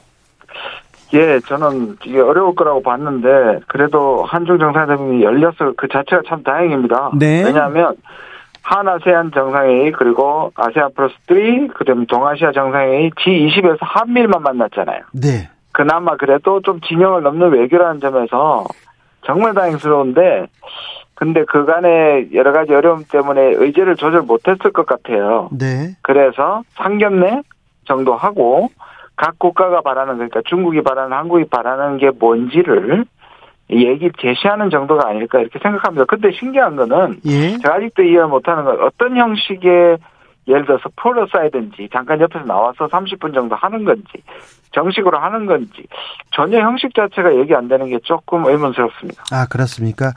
어제 미중 정상회담이 있었는데, 어, 네. 좀 결과는 어땠습니까? 예, 이전까지 많은 사람들이 아주 한판 되게 세게 붙을 것이라고 얘기를 해왔지 않습니까? 예. 저는 오히려 최근까지 소강 상태로 갈 수 있다. 톤 다운 할 수 있다. 왜냐하면 미국의 미- 어, 중간선거가 끝났고 사면임이 끝났지 않습니까? 네. 사실 예, 서로 붙어서 뭔가 강하게 보이는 것들에 대한 필요성이 조금 떨어졌기 때문에 오히려 저는 약간의 톤 다운이 될 거라고 저는 예상을 해왔었거든요. 그런 면에서 어 생각보다는 뭐할 말은 했지만 그 이- 이- 지금 우리가 예상했던 것보다는 좀 부드러운 분위기에서 진행된 것 같습니다. 그래요. 그 분위기를 이어가서 한중 정상회담도 잘 돼야 되는데, 원장님 네. 좀 걱정이 되는 게요. 네, 한미, 한미일 이렇게 만나면서 중국에 대- 대해서 굉장히 좀 강경한 얘기도 해- 좀 했지 않습니까? 우리가. 예, 예. 그게 걸립니다. 네, 많이 걸립니다. 그래서 역설적으로 그것이 불편했으면 안 만날 생각도 있었겠죠, 중국이. 예. 그런데 한국이 너무 이렇게 도, 뭐라 그럴까요? 질주를 하니까 미국 쪽으로 뭔가 중국으로서도 관리의 필요성이 좀 나름대로 자기들의 의견을 좀 표명할 기회가 필요했다고 생각하는 이건 저희 저희 추정입니다만 네. 그래서 그게 역설적으로 또 전격적인 회동이 되지 않았나 이런 생각도 좀 듭니다. 그래요. 아무튼 우리는 저기 북한에 좀 조- 선한 영향력을 중국이 좀 발휘해서 북핵 문제 네. 좀 해결하고 대화에 좀 아, 창으로 나왔으면 좋겠다 이런 생각을 해보는데 어, 우리의 입장이 입장을 좀 전달해야죠 중국한테. 예, 뭐 북핵 그 북핵에 관해서는 아마 분명히 얘기할 거고요. 그게 우리 우리가 가진 가장 중요한 아젠다이고 한중에서 공통 음, 제, 어, 의제이기 때문에 부- 분명히 이제 개진을 할 텐데 개진한다는 자체가 문제가 아니고 이거를 중국이 어떤 역할을 하려면 한중 관계가 좋아야 되고 미중 관계가 좋아야 되는 거잖아요. 그러니까 한중 관계가 조금 미- 지금처럼 뭔가 소원하고 미중 관계가 나쁘면 북한은 오히려 중국에게 일종의 완충지대의 역할을 하기 때문에 북한의 전략적 가치가 더 높아지는 거예요. 예. 지금의 한미일, 한, 한일 이런 방식으로 강대강만 가면 중국이 북한을 설득시키거나 압박할 동기부여가 훨- 훨씬 줄게 되는 거고. 그렇죠. 필요성 떨어지죠. 예. 그러니까 이쪽에서 우리가 강하게 나가더라도 또 다른 쪽에서는 또 유화와 외교를 통해 가지고 어, 북한을 설득시키고 또 한중 관계를 좀 좋게 만들어가는 그런 양수 격장이 필요합니다. 네. 아, 그런 외교력을 그런 지혜를 좀 발휘해야 되는데 네, 기대해 보겠습니다. 아, 이번 윤 대통령의 순방 뭐 한미 정상회담도 있고요. 한일 정상회담도 한미일 정상회담도 있었습니다. 아, 이번 순방 어, 성과는 좀 어떻게 평가하십니까? 예, 지금까지 보면 일단 굉장히 일관되죠. 왜냐하면 나토에 가서도 그랬고, 그 다음에 유엔에 가서도 그렇고, 특히 지금은 동남아에 가서도 한미, 한일, 한미를 만난 것 자체는 미국이 원하는 대중 견제를 위한 한미를 한 묶음으로 가져가겠다는 게 계속 일관되게 지켜지고 있고, 한국은 거기에 따라가는 모양새고요. 특히 저는 한국판 인태 전략을 이렇게 발표했다는 것이 개인적으로는 조금 충격이었습니다. 충격적으로 바- 받아들여질 만큼 그렇게 좀 강력했습니까? 예. 왜냐하면 제가 사실 이 부분에 대한 우려를 한 몇 개월 동안 해왔거든요. 아, 여러 번 지적하셨죠. 예, 지난, 지난, 그리고 실제로 한국의 윤석열 정부의 지역 비전, 예를 들자면 이 문재인 정부 때는 신남방, 신북방이 있었고, 박근혜 정부에는 동, 동북아 평화협력구상이라 동평구라고 있었습니다. 네. 근데 그걸 하나도 발표를 안 하고 있는 거예요. 그런데 제가 간간히 들었던 얘기는 한국의 전략은 미국의 인태 전략을 그대로 차용할 것이라는 얘기를 제가 미국 측 인사로부터 5월, 6월에 계속 들었고요. 예. 그 다음에 외교부가 그동안에 인태 전략 태스크포스를 해서 꾸준히 해왔다. 제가 그래서 무슨 불안함이 들었냐면 아 한국이 완전히 미국의 인태 전략과 동 동조를 하는구나 라는 걱정이 있었고요. 이 인태 전략은 물론 이제 경제 통상의 면- 측면도 있지만 미국이 대중 견제를 한다는 건 이미 알려진 사실인데 우리가 그것과 똑같이 간다는 것이 이 그것도 이름도 바꾸지 않고 그것을 비슷하게도 하- 이 뭔가 비- 이 뜻을 담더라도 다른 이름을 쓰지 않고 미국의 전략을 그대로 다 받았다는 게 저한테는 충격이었고요. 또 이 인태 전략은 일본이 아베가 만든 겁니다. 원래 오리지널 플랜은. 아 그래요? 예. 아 그래서 계속 일본이 계속 한국을 포함시키라고 미국을 이렇게 압박한 것도 아 일본의 생각이었네요. 이게 일본은 아베 때는 이거를 근데 따지고 보면 우리한테 이, 이 단어 자체가 많은 청취자들이 왜 인도 태평양이지? 여기 뭐 빠진 거 안 보이시나요? 대륙이 없지 않습니까? 네, 여기에는 대륙을 배, 배제시키는 거고 대륙을 배타적으로 보는 겁니다. 그러니까 다시 말해서 중국과 러시아 그리고 북한인데요. 네, 한국도 반도 국가면 네, 대륙 국가의 끝입니다. 예, 그러니까 우리는 대륙 국가, 해양 국가 사이에 연결고리가 돼야 되는데 이번 인태 전략을 발표함으로써 우리는 해양 세력 쪽에 붙었다. 예. 이렇게 볼 수도 있는 거죠. 그래서 제가 걱정을 한 겁니다. 일본 그러니까 아베가 그려놓은 이 전략에 전략에 우리가 지금 붙었고 그 선봉에 서기로 했다 이렇게 보는 게 맞습니까? 이렇게 볼 수 있죠. 그게 제가 우려하는 바인데 네. 제가 그렇게 얘기를 하니까 그러면 계속 제가 이제 며칠 어제부터 공격을 받는 게 그러면 우리가 지난 정부처럼 우리가 친중이 돼야 되나 이렇게 자꾸 흑백론으로 얘기하는데요. 저는 그 말이 아니라 예, 당연히 한미 동맹이 근본인데 네, 우리가 중국과 러시아를 적대 관계로 해서는 안 된다는 거죠. 아 그렇죠. 근데 우리가 위치상 지금까지는 나름대로 중국과 러시아를 관계를 잘 해왔는데 네, 말씀하신 것처럼 우리가 자칫하면 미국의 돌격대나 전- 선봉대가 될 수 있는 우려가 있다. 특히 계속 지금 윤석열 대통령이 이 연설하는 그 워딩이요. 예, 미국이 중국을 견제할 때 쓰는 사용하는 용어와 똑같습니다. 예, 그래서 오늘 미중 네, 한중 정상회담에서 중국이 어떤 식으로 그걸 표현할지 좀 그것도 주목되는 것 중에 하나입니다. 지금 아마 진- 진행 아마 시작한 것 같은데요, 그죠? 네, 네. 아무튼 우리한테는 중국, 러시아 버릴 수 없습니다. 경제적으로도 그렇지만 북한 때문에 네, 네. 북한 때문에 북한을 말리려면 중국이 나서줘야죠. 러시아한테 어, 일- 일정 부분을 맡겨야 될 거 아닙니까? 그래서 그렇게 배타적으로 이렇게 적대적으로 갈 수만은 없는데 아 그런데 그러면 이 한반도 평화 지도가 조금 이번에 이번 해외 순방 이후에 좀 달, 달리 그려지기 시작하는 걸로 봐도 되겠습니까? 그래서 제가 어제 이제 운명의 날을 운- 우리나라의 운명을 결정하는 중요한 변곡점이 될 수도 있다. 물론 앞으로 상황을 봐야 하지만 네. 지금까지 이 윤저, 윤석열 정부가 보인 대외 정책은 거의 미국과 같이 간다. 그리고 그 말은 결국 중국과 러시아에 대해서는 단호하게 가고 심지어 굉장히 강경하게 간다는 느낌을 받았습니다. 보시다시피 러시아에 대해서도 대놓고 규탄을 했죠. 예. 물론 우리가 침, 침범을 한 것에 대해서 윤리적으로 도덕적으로 비판할 수 있지만 이것을 국가 관계에 그러면 우리가 실리를 버리고 완전히 적으로 할 것이냐는 문제는 다른 문제거든요. 그건 완벽히 다른 문제죠. 그렇죠. 우리가 네.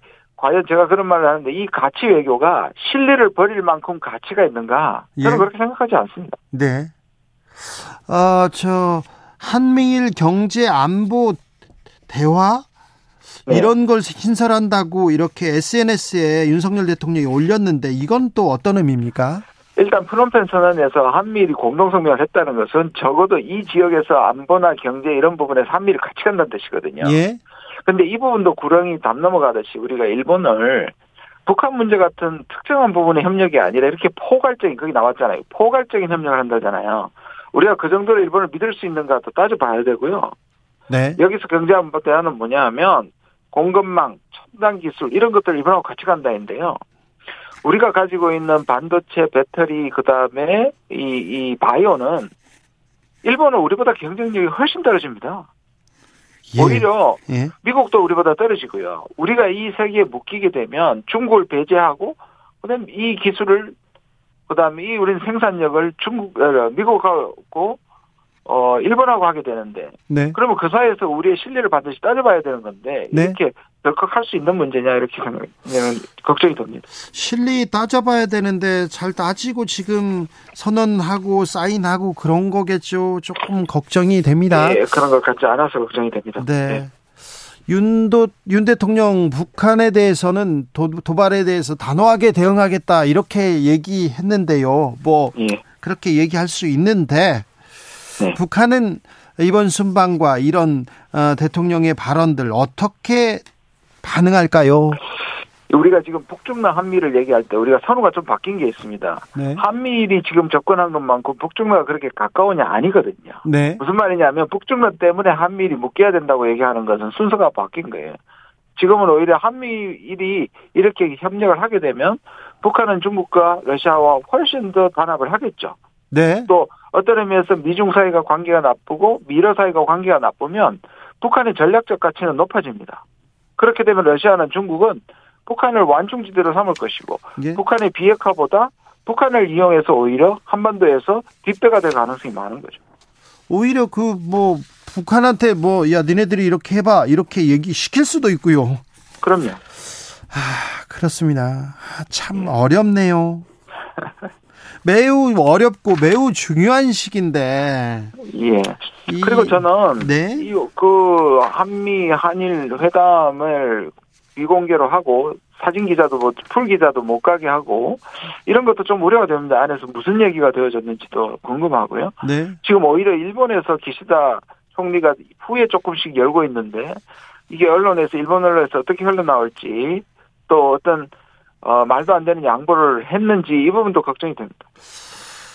아, 그렇게 네, 네. 순방에서 어떤 얘기가 있었는지 정상회담에서 어떤 얘기를 하고 어떤 약속을 했는지 좀 지켜봐야죠. 좀 들어봐야죠. 명확하게 좀 네. 따져봐야죠. 네. 갔다 와서는 네. 좀 더 따져볼 부분이 더 많을 것 같습니다. 네. 음, 중국은 그렇고요. 러시아가 또 러시아에 대해서 어, 조금 윤 대통령께서 강경 발언을 해서 러시아가 네. 또 이렇게 나서지 않을까 어, 대응하지 않을까 그것도 걱정입니다. 예, 얼마 전에 푸틴이 그, 그 질문을 받으면서 그 질문이 있었지 않습니까? 한국이 우크라이나에 네, 무기를 제공하면 우리가 북한에 무기 제공하면 좋겠느냐. 네, 이건 한능 관계가 파탄 난다 얘기했을 때 우리가 왜 주제넘게 푸틴이 그런 얘기를 하냐 그랬는데 바로 며칠 전에 월스트리트 저널에서 한국이 미국에게 10만 발의 탄환을 제공한다 그랬습니다. 네, 이거는 지난 5월 10일 중앙일보에서 특종을 냈는데 미국이 계속 한국이 우크라이나에 직접 무기를 제공하지 못하면 네, 체코나 폴란드의 동유럽 국가나 미국이나 캐나다를 통해서 경유해서 가기 가, 가도록 하는 것을 미국이 압박하다 그랬는데 네, 이게 지금 사실로 밝혀졌잖아요. 예, 예, 그러면 어떻게 되느냐? 우리가 분단 국가인데 그럼 러시아하고 적대 국가가 됩니다. 지금 대륙 경제 제재하는 것 정도는 러시아가 기분이 나빠도 한도 관계를 깰 정도는 아닌데 네, 만약에 군수품이나 포탄이 넘어가면 이거는 굉장히 심각해지거든요. 예, 그리고 국방부에서는 우린 미국한테 파는 것이지 우크라이나에 파는 것이 아닌다는 게 말이 안 되는 게요. 무기는 할 때 이전 금지를 합니다. 아 왜냐하면 생각을? 해보세요.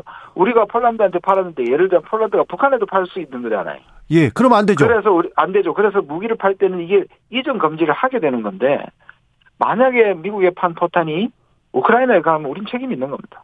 아, 그래요. 아, 이거는 또 어떻게 풀어야 될지.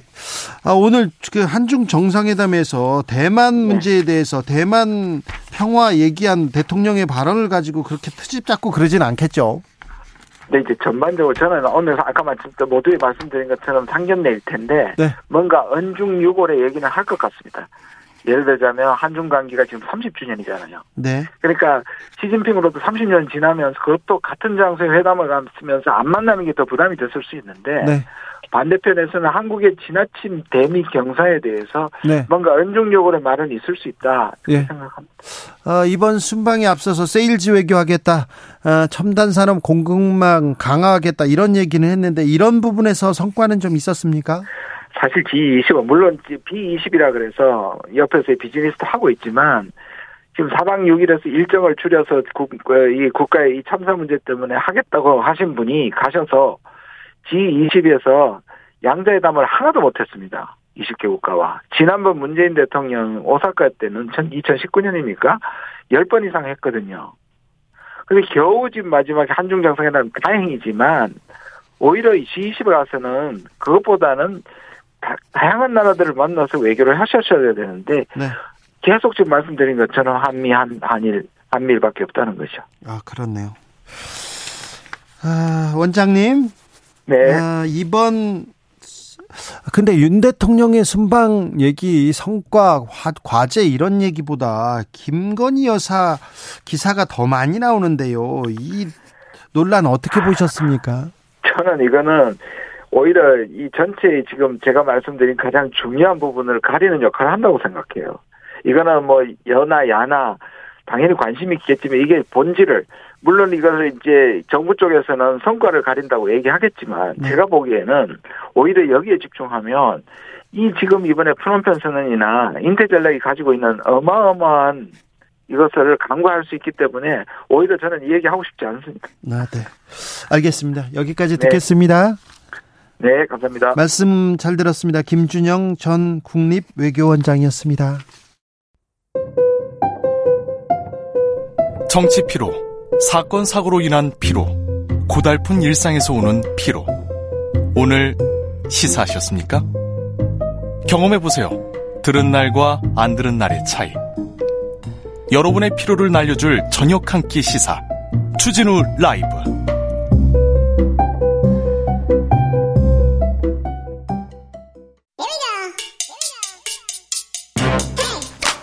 뉴스를 향한 진지한 고민 기자들의 수다.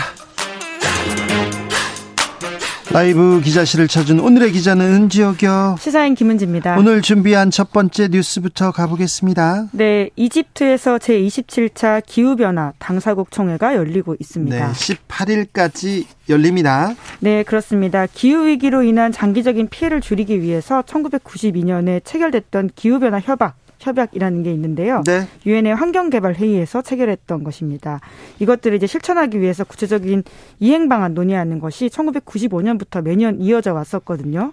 그래서 작년에는 영국에서 열렸고요. 올해가 이제 말씀하신 것처럼 이집트, 내년에는 아부다비라고 하는데요. 이집트에서 열립니다. 여기에 찰스 왕세자 아니죠? 영국 왕이 왕이죠. 예, 예. 예, 가고 싶다고 했는데 정부에서 이렇게 얘기해가지고 이번에 못 갔어요. 그러니까 굉장히 중요한 기후 위기를 다루는 회의입니다. 네, 한국에서 나경원 위원장이 갔기도 특사로서 갔었는데요. 네. 부위원장이시죠. 예.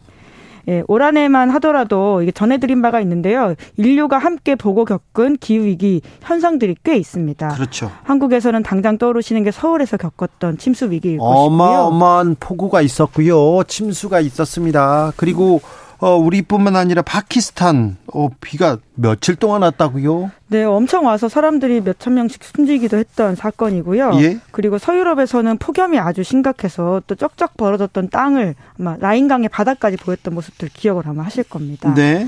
이런 것처럼 이 전지구적 대응이 더욱더 중요해지고 있는 가운데 전 세계 지도자들이 기후 위기 관련해서 논의를 했고요. 이제 폐막에 가까워지자 이제 어떤 이야기들을 좀 초안의 결의문으로 낼 것인지 이야기가 나오고 있는데 손실과 피해라고 하는 개발도상국이 주장하고 있는 이와 같은 보상을 위해서 기금을 조성하겠다라는 이야기가 나오고 있습니다. 손실과 피해 보상 기금이요? 네, 이제 기후 위기가 결코 평등하지 않다라고 하는 것은 우리가 여러 차례 목격한 바가 있지 않습니까? 그렇죠. 가난하고 힘든 사람들한테 더 가혹하게 다가옵니다. 네, 이제 특히나 이러한 기후 위기의 현상에 가장 핵심적인 책임은 선진국들이 가지고 있다라고 볼 수 있습니다. 선진국이 지구 아프, 아프게 만들어 놓고 이제 개발도상국이 이제서야 이제 좀 움직이려고 했더니 너네들 조심해라 그러니까 개발도상국들 저개발 국가는 할 말도 많지요 사실. 네, 그러한 개발의 후과들을 본인들이 다 감당하고 있다라고 하는 문제 제기들을 계속해서 하고 있고요. 그래서 손실과 피해라고 하는 기금들을 만들어서 이렇게 공공 재정이라고 하든지 보조금을 받는 방식에 대한 얘기들이 나오고 있습니다. 이러한 이야기들이 오랫동안 사실 지속되어 왔었는데요. 이번에 의제로 직접 올라간 것은 처음이다라고 할 수 있고 이 된다면 굉장히 의미 있는 이야기라고 볼 수 있는데요. 하지만 이제 합의해야 되는 부분들이 쉽지 않은 것도 사실이긴 그렇죠. 합니다. 돈 내, 내는 부분인데 돈을 많이 내놓아야 되는 선진국 그리고 네 돈을 받아야 되는 개도국 간 의견 차이가 좀 큽니다. 네, 당장 개도국 같은 경우에는 별도의 자금 조달 기구가 필요하다 이렇게 주장을 하고 있는데요.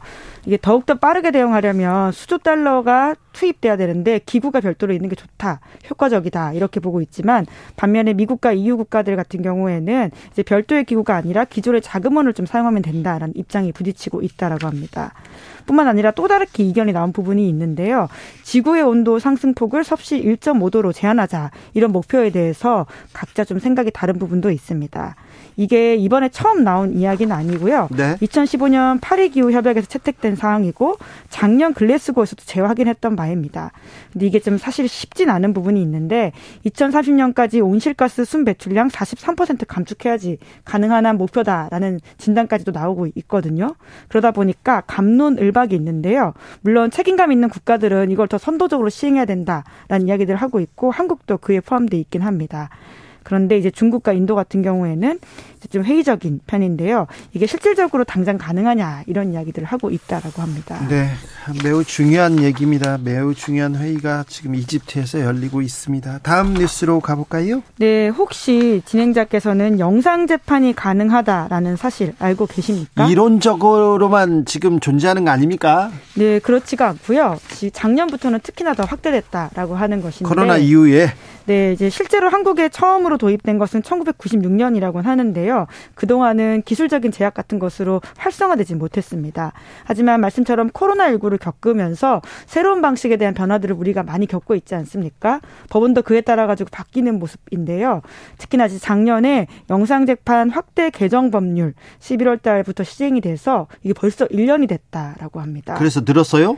네, 이제 지금 올해 대법원 발표에 따르면요. 올해 1월부터 10월까지 전국 각급 법원에서 진행됐던 영상 재판 건수가 4,500건에 가깝습니다. 어, 저도 영상 재판 받고 싶어요. 이거 재판 재판 받으려면 뭐 옷도 이렇게 입어야죠. 넥타이도 매야죠. 가서 아, 기다려야죠. 또 아, 자, 네, 아, 영상 재판에서도 아마 의상은 좀 갖춰 입지 해야 되지 않으실까 싶긴 한데요. 그 위만 입으면 되잖아요. 바지는 안 입어도. 네, 네, 뭐 그런 자, 방법이 있긴 한데. 자, 평가가 좋죠. 네, 이제 무엇보다도 이제 당사자들 입장에서는 시공간의 제약을 이제 많이 줄일 수 있다는 점에서 장점이라고 할 수 있는데요. 네. 물론 영상 재판 받고 싶다고 해서 모두가 다 받는 것은 아니고요. 네. 특정한 조건 하에 재판부가 허락을 해야지만 가능하긴 합니다. 네. 민사 재판 같은 경우에는 선고 외에는 모든 기일을 다 영상으로 진행을 할 수 있다라고 하고요. 예. 형사 재판 같은 경우에도 공판 준비 기일 그리고 증인에 대한 영상 신문 이런 것도 확대되고 있다라고 하는데 네. 무엇보다도 법원이 허락을 해야 된다라고 하는 부분은 있는데요. 네. 아마 재판 받아보신 분이라면 다들 아실 텐데 네. 오고 가는 시간이 특히나 많이 걸리고요. 아유 많이 걸려요. 그리고 네. 가면 막 슬퍼요. 법원에서 가만히 기다렸다가 재판 받고 있잖아요. 그러면 이 시간과 이 노력과 슬퍼요, 막. 네, 게다가 이제 본인이 관, 살고 있는 지역에서 재판을 받으면 그나마 시간이 덜 드는데 네. 다른 지역으로 가는 경우도 있지 않습니까? 이게 이송이 되면 네. 어, 이첩이 되면 괜찮은데요. 그러지 않은 경우들도 꽤 있거든요. 아, 저는 재판 많이 받잖아요. 근데 어떤 돈 있는 종교 단체인데요. 저를 괴롭히는 게 목적이에요. 기사를 못 쓰게 하려고. 그래서 부산에서 재판을 걸은 거예요. 그런데 보통 그럴 경우 판사님들이 제가 서울에 있으니까 서울로 보내주는데 부산에서 받은 거예요. 재판 받으려고 맨날 내려가야 되는 거였어요. 그런 경우도 있었는데. 네. 그리고 몸이 안 좋거나 뭐 코로나 19를 걸렸다거나 여러 가지 이유들을 통해 가지고는 네. 영상 재판이 되게 될 경우에 가진 장점들이 있거든요. 그쵸, 네. 몸은 항상 안 좋습니다. 네. 네 정영원님께서 판사님도 편할 듯한데요. 네, 그런 생각합니다. 네, 이제 법원 내부에서도요 영상 재판 활용도가 크게 지난 1년 동안 높아졌고 판사들의 참여도 늘었다. 라고 자평하는 분위기인데 네. 다만 이제 영상 재판 시스템이 불안정한 부분에 대해서는 좀 보완이 필요하다 이런 지적들이 나오고 있다라고 합니다. 네, 알겠습니다. 다음 주부터 재판 다시 시작되는데 김어준 씨하고 저하고 예, 받는 재판인데 이걸로 해봐, 해달라고 판사님한테 좀 간곡히 호소 한번 해봐야 되겠네. 자 마지막으로 만나볼 뉴스는요. 네, 우크라이나가 남부 요충지 헤르손을 재탈환했습니다. 러시아가 물러갔습니다. 네, 그 지역에서 물러났기 때문에 굉장히 의미 있는 사건이라고 할 수 있는데요. 8개월 만에 탈환했다라고 볼 수 있고 수도 키이우, 동부 하르키우 수복에 이어서 우크라이나가 거둔 최대 성과다 이렇게 평가가 나오고 있습니다. 네. 그에 따라서 우크라이나 우크라이나 경찰과 공영 TV, 라디오 방송도 다시 다 복귀를 했다라고 하는데요. 러시아는 좀 황급하게 지금 철군을 해서 이에 대해서는 또 내부적으로 비판도 나오고 있다라고 합니다. 그러니까요. 전세가 좀 불리해진다 이런 얘기가 나오니까 러시아 내에서도 힘 있는 사람들도 막 비판하더라고요. 네, 러시아의 제1야당이자 원내 2정당이라고 할 수 있는 러시아 공산당이라고 있는데요. 물론 이제 야당이긴 하지만 그동안은 이제 집권 여당과 크게 각을 세우진 않았었는데 이번에는 좀 각을 세웠다라고 하는데요. 관련한 해명을 국방부에 요구하자 이런 제안을 했는데 집권 여당이 받진 않고 있다라고 합니다. 뿐만 아니라 이제 푸틴의 브레인으로 불리는 우익 사상가가 있는데요. 네. 알렉산드르 두긴이라는 사람입니다. 이 사람 같은 경우에도 이제 글을 썼는데요.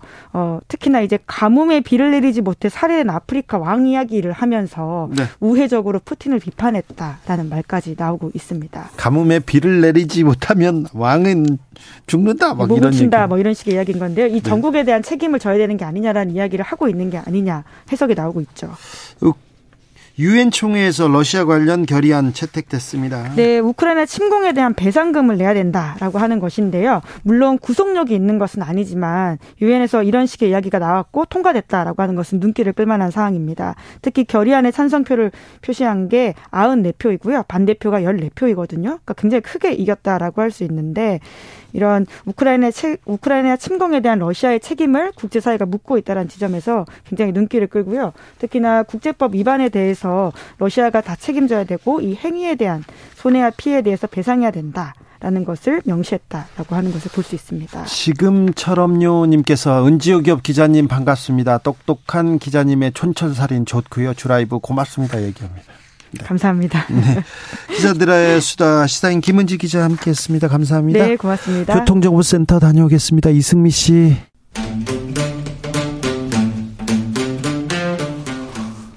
청년의 포부와 패기로 대한민국 정치를 새롭게 하자 청년의 시선 MZ 세대가 말합니다. 요즘 정치 20 청, 2030 청년 정치인 모셨습니다. 각자 본인 소개하고 시작하겠습니다. 안녕하세요. 더불어민주당 전 비대위원 권지웅입니다. 그리고 오늘 새롭게 모셨습니다. 안녕하십니까. 청년 정치크루 대표 이동수라고 합니다. 청년 정치크루요?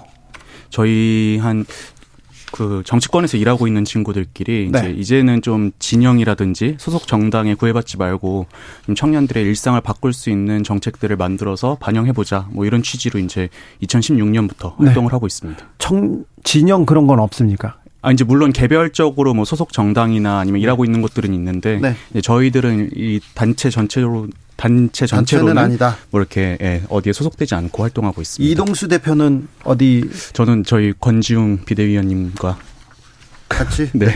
자, 이태원 참사 얘기를 조금 해야 되겠는데, 아, 국정조사 왜 열리지 않는 거지? 정치권은 이 참사에 어떻게 대응하고 있는 거지? 이런 고민 하게 됩니다. 어떤 생각하십니까? 이동수 대표 먼저. 전 국정조사 같은 경우는 일단은 지금 돌아가고 있는 상황들 혹은 이제 여당이 하고 있는 것들을 보면은 국정조사 좀 필요하다고 생각을 해요. 지금 보면은 사건 초기부터 예컨대 이제 의사결정에 책임이 있는 분들이 나는 책임이 없다는 식으로 지금 많이 이제 대응을 하고 계시고 실제로 뭐 경찰 특수본이 이제 수사 대상으로 입건하거나 압수수색하는 그런 대상들을 보면 대부분 이제 현장에서 활동하는 분들 이런 분들이 되게 많은데 저는 이게 이제 지금 대로 가면 마치 이제 고양이에게 생선 맡기는 꼴처럼 되지 않을까. 예컨대 지금 뭐 그저께죠. 그 이상민 장관이 이상민 장관을 단장으로 하는 범정부 재난안전관리체계 개편 TF가 이제 출범을 했는데 거기서 다루겠다고 한 내용들을 보면은 대부분 뭐 인파 관리 안전 대책, 긴급 구조 시스템 개선 방안 이런 것들을 다루겠다고 해요. 근데 이제 지금 그 일을 못 해가지고 이상민 장관 경질론이 나오고 있는 상황에서 또 이분들에게 그런 이 역할을 맡겨도 될까? 그래서 저는 좀 국정조사를 야당이 요구하는 거는 뭐 합당한 그런 주장이 아닌가 그렇게 생각을 합니다. 그러니까 저는 국민들이 궁금한 건 도대체 왜 대비하지 못했는가? 그리고 신고가 있었던 시간으로부터 4시간 동안 왜 대응하지 못했는가인 것 같아요. 근데 그러게요. 근데 이거는 단순히 형사적으로 그 관련한 책임자들이 어떤 잘못이 있는가도 있지만 국가가 작동하지 않은 것 이라고 이해되기 때문에 도대체 그때 국가가 어떻게 작동했는지를 살펴봐야 됩니다. 이것은 근데 그러니까 경찰의 수사로는 밝힐 수가 없는 부분이에요. 그러니까 경찰의 수사는 사실 형사적으로 유죄냐, 무죄냐 이런 것들을 다루는 것이지 행정적이거나 정치적으로 어떤 일이 벌어졌는지 묻기가 매우 어려운 구조입니다. 그래서 국회를 통해서 국정조사가 필요하고 사실 저는 국정조사뿐만 아니라 뭐라도 해야 되는 상태인 것 같아요. 도대체 국가가 잘 작동하고 있었는지를 밝히기 위해 뭐라도 해야 되는 상황이기 때문에 이것을 국민의힘이 정쟁화하려고 하는 것 같은데 저는 이것 자체가 국민의힘을 되려 고립시킬 것 같다는 생각입니다. 국민의힘에서는 수사 상황을 좀 지켜보자. 그래서 좀 명명백백하게 사실관계가 드러난 이후에 정치권이 나서는 게 맞지 않냐 이렇게 얘기합니다. 이 논리는 어떻게 보세요? 근데 그 명명백백 명확하게 사실관계를 드러내는 작업이 과연 제대로 되겠느냐가 지금 현재 뭐 일반적인 국민분들 혹은 이제 야권 분들의 어떤 주장인 거잖아요. 저도 그 맥락에서 과연 지금대로 이렇게 맡겨놨다가는 지금 보면 뭐 소방서장이라든지 아니면 소방서 뭐 현장 팀장이라든지 이런 분들만 입건이 되고 있는 상황인데 진짜 책임져야 될 분들은 책임지지 않고 이렇게 현장의 M1 현장의 실무자들만 이제 책임을 덮어쓰는 그런 상황이 좀 되지 않을까 하는 우려가 저는 분명히 있고요. 그런 점에서 이제 어떤 국정조사든 뭐든 이렇게 필요한 것 같습니다. 참사 책임이 있는 사람들이 책임을 지지 않는 거에 대해서 젊은이들은 좀 많이 분노하는 것 같습니다. 그러니까 사실은 이상민 장관이 직접적으로 이 참사를 만들었다라고 할 수는 없지만 분명히 국가가 제대로 작동했으면 이 참사는 일어나지 않았을 일이기 때문에 그렇죠. 안전 관련한 책임자로서 분명히 책임져야 될 부분이 있는 것이죠. 근데 사실 국민들이 바라는 건 이상민 장관이 뭔가 징계당하기를 바라는 게 아니라 이런 참사가 일어났을 때 공직자가 어떻게 대우되는가가 앞으로 이 공직을 맡는 사람이 무엇을 조심해야 되는가를 결정하기 때문이라고 생각해요. 네. 예를 들면 이런 일이 벌어졌는데도 마음으로 죄송하다는 것 이상으로 다른 책임을 묻지 않는다고 하면 이 일은 사실 별로 중요한 일이 아닌 거죠. 원래 인사조치라고 하는 건 그런 거지 않습니까? 잘한 사람에게는 승진, 잘못한 사람에게는 다른 인사조치를 하는 것이 기본인데, 그것이 제대로 되지 않으면 이 참사는 늘상 있어도 되는 일이 돼버리는 거예요. 그것을 우려하는 것이 국민들의 마음이라는 걸 좀 알아주셔야 될 텐데 지금 정부는 그 이것을 잘 이해하지 못하는 것 같습니다. 네. 속보 말씀드리겠습니다. 음, 윤 대통령과 시진핑 국가주석의 그 한중 정상회담이 열렸는데요. 열렸는데 종료됐다는 또 소식도 들었습니다. 그래서 어, 한중 관계 긴밀하고 성숙한 협력 기대된다는 얘기를 했는데 음, 생각보다 좀 빨리 끝났네요. 네. 음.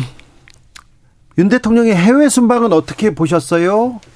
대표님? 저는 이제 요즘 이렇게 뉴스를 쭉 보고 있으면은 윤 대통령의 어떤 순방의 성과 이런 것들은 사실 잘 보이지 않는 것 같고 오히려 김건희 여사의 행보가 더 이렇게 언론에 도 많이 노출되는 것 같고 인터넷상에서도 더 많이, 네, 더 많이 다뤄지는 것 같아요. 그 부분이 좀 아쉬 아쉽습니다. 네. 저는 이제 잘한 일도 있다고 생각해요. 그러니까 북한에 대해서 어, 일본과 미국의 어떤 공동 대응을 이끌어낸 거잖아요. 물론 그전에도 그런 합의가 있었지만 이걸 공식화한 건 잘한 일이라고 생각되지만 근데 이제 한미일 공조 관련해서 북한에 대응하는 것은 이미 합의가 되었다 손치더라도 나머지 대응, 그러니까 경제안보 대화체를 꾸렸습니다. 근데 이것이 이제 여러 언론에서 지적하다시피 중국과 러시아를 사실은 멀리 두는 조치이기도 해요. 근데 이것을 너무 섣불리 한 것 아닌가 하는 생각은 듭니다.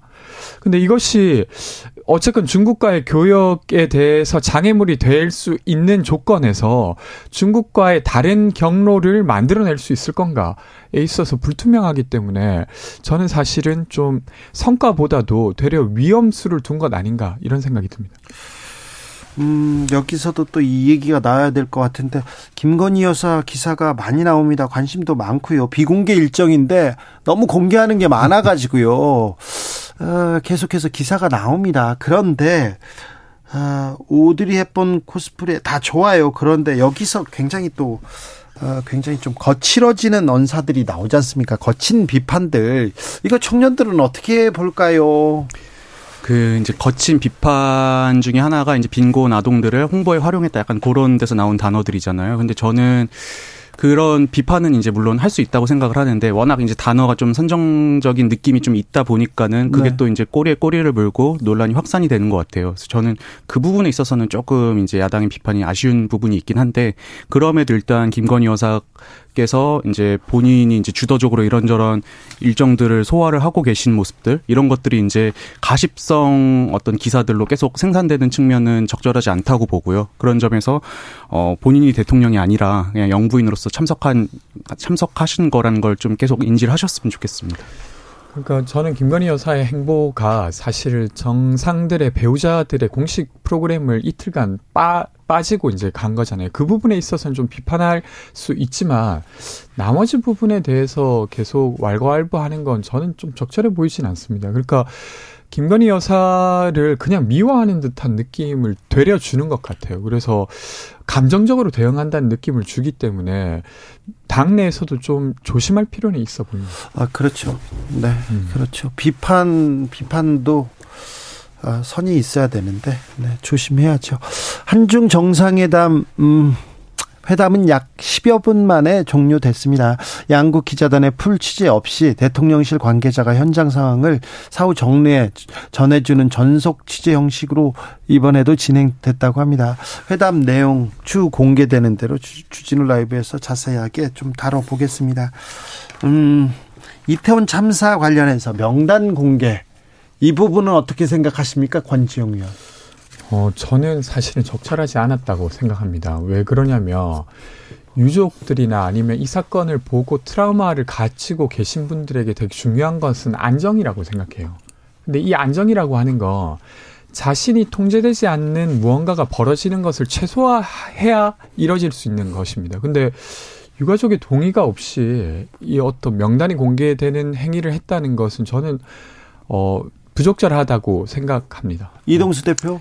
저도 그 부적절했다고 생각을 하고요. 예를 들어서 뭐 세월호 사건처럼 유가족분들이 뭐 진상규명이나 이런 것들을 강하게 요구하시고 뭐 우리 명단을 공개도 좋다 이렇게 요청을 하셨으면은 뭐 문제가 없다고 생각을 하는데 이제 유가족 협의체도 아직 꾸려지지 않았고 유, 유가족 분들이 요청하지도 않은 상황에서 그 공개한 언론에서 이제 뭐 동의를 구하지 못한 점 양해한다, 양해 구한다 이런 식으로 통보하듯이 이렇게 올려놨거든요. 그래서 이제 항의가 있어서 계속 지금 일부 분들을 이제 익명 처리하고 있는 상황인데 전 이게 좀 이제 좀 성급한 측면이 있었다고 보고 또 이런 것들이 어떤 추모의 진정성도 어좀 훼손할 수 있다 그렇게 생각을 합니다. 좀 예. 부적절했다고 봅니다. 청년들은 좀 부적절하게 보고 있군요. 음, 한동훈 법무부 장관이 민주당의 공식 사과를 요구하고 나섰습니다. 술자리 의혹, 청담동 술자리 의혹 관련해서 사실 무근이다 이렇게 주장하는데 이 부분은 어떻게 생각하세요, 권지웅 의원님?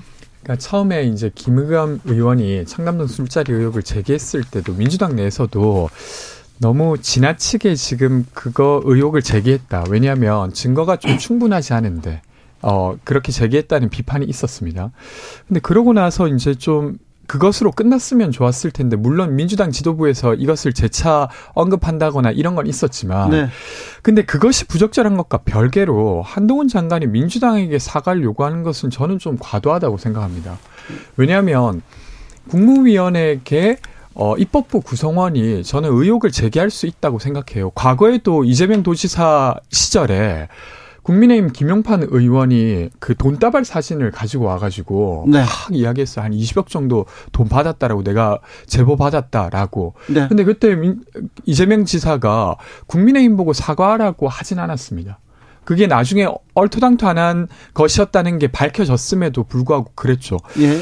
그러니까 지금 한동훈 장관은 과도하게 자신을 피해자화하고 있는 것 같아요. 그게 아니라 국민들이 보기에는 어쨌건 국무위원이기 때문에 국무위원으로서 발언해 주셨으면 좋겠습니다. 네. 저 같은 경우도 이 김의겸 의원께서 뭐 순서를 당겨서 발언하실 정도로 좀 성급하게 하신 부분이 있다고 생각을 하고 또 그러다 보니까 이 사안을 좀 객관적으로 보려는 노력이 좀 부족하지 않았나 생각을 하는데요. 근데 이제 지금 이 사건이 뭐 유야무야 되는 것 같은데 저는 이거를 민주당이 책임질 일은 아니라고 보고 김의겸 의원께서 이게 뭐 맞으면 맞다, 틀리면 틀리다 끝까지 이제 본인이 확실하게 매듭 짓고 마무리해야 될 사안이라고 보고요. 예. 지금 한동훈 장관 같은 경우는 이거 빌미로 지금 지금 민주당 나랑 싸우자 뭐 혹은 지금 워딩도 보면은 직업적 음모론자 같은 표현을 써가면서 이제 민주당 의원 민주당과의 어떤 전선을 형성하려고 하시는 것 같은데 그런 것 들은 좀 적절하지 않은 태도라고 생각을 합니다. 그러게요. 네, 한동훈 장관은 다른 일 하다가도 계속해서 청담동 술자리 의혹으로 다시 돌아갑니다. 그 얘기를 좀 많이 하고 싶은 생각인가 봐요. 이 얘기만 하고 싶은 생각인지는 모르겠습니다. 아, 자. 2024년부터 TBS 교통방송에 대해서 서울시가 예산 지원을 중단한다. 이런 내용의 조례안이 오늘 서울시 의회를 통과했습니다. 네. 어떻게 보셨어요? 이 대표님? 어, 저는 이번에 우려되는 게 뭐냐면요. 지금 보면은 정부가 언론을 대하는 태도가 너희는 우리한테 불리한 기사를 썼으니까 빠져. 약간 요런 식이거든요. 너희는 우리한테 불리한 기사 썼으니까 예산 지원 끊고 뭐 비행기 같이 못 타. 약간 요런 식인데 저는 이, 이런 모습들이 이제 반복될 우려가 있다. 예컨대 지금 어, 정부가 언론을 지원하는 방법이 사실 다양하잖아요. 뭐, 이제 방금 TBS처럼 뭐 조례를 통해서 예산을 집행할 수도 있지만 광고비를 통해서 이렇게 지원하기도 하는데 이런 식으로 말 안 듣고 뭐 불리한 기사 쓴다고 배제하면은 저는 그게 분명 언론 탄압 외부로 비칠 수 있다고 보고 있고요. 지금 보면 저번에 강승규 시민사회 수석께서 하신 것처럼 정작 이러면서도 본인들은 이제 아주 편파적으로 평가받고 있는 유튜브에 출연하셔서 막 의견 표명하시고 하는데 저는 이 정부가 언론을 대하는 태도가 점점 더 이렇게 극단으로 치닫지 않을까 조금 우려는 되긴 합니다. 네, 정부에서도 언론을 대하는 태도가 극단적으로 좀 가고 있다. 왜 이렇게 언론을 적으로 돌리려는지 잘 모르겠어요. 그러니까 이제 사실은 언론의 공정성 여부는 뭐 방송심의위원회나 이런 이미 있는 제도를 통해서 판결해야 되는 거잖아요. 그냥 정부가 보기에 적절한 언론이 아니다. 맞다. 이렇게 언급할 부분이 아니라고 저는 생각합니다. 근데 지금은 권성동 의원이나 아니면 윤석열 대통령마저도 본인께서 적절한 언론인지 아닌지를 판별하고 계세요. 그렇게 할 게 아니라 국민들이 그렇게 느끼거나 저 공정한 언론이다 아니다 혹은 아니면 방송심의위원회를 통해서 하면 되는 일인데 그것을 지나치게 이제 언론을 어 사실은 규정하고 있고 그것이 이제 예산안으로 어, 예산을 주지 않는 쪽으로 이제 연결되고 있는 것 같은데 저는 이것이 언론 길들이기로 연결되고 있다고 생각하고 부적절하다고 생각합니다. 어, MBC를 MBC 기자들을 전용기에 태우지 않은 걸 두고 이렇게 물으니까 어, 이진복 대통령실 정무수석이 좋게 생각합시다 이렇게 발언했는데 좋게 생각이 듭니까?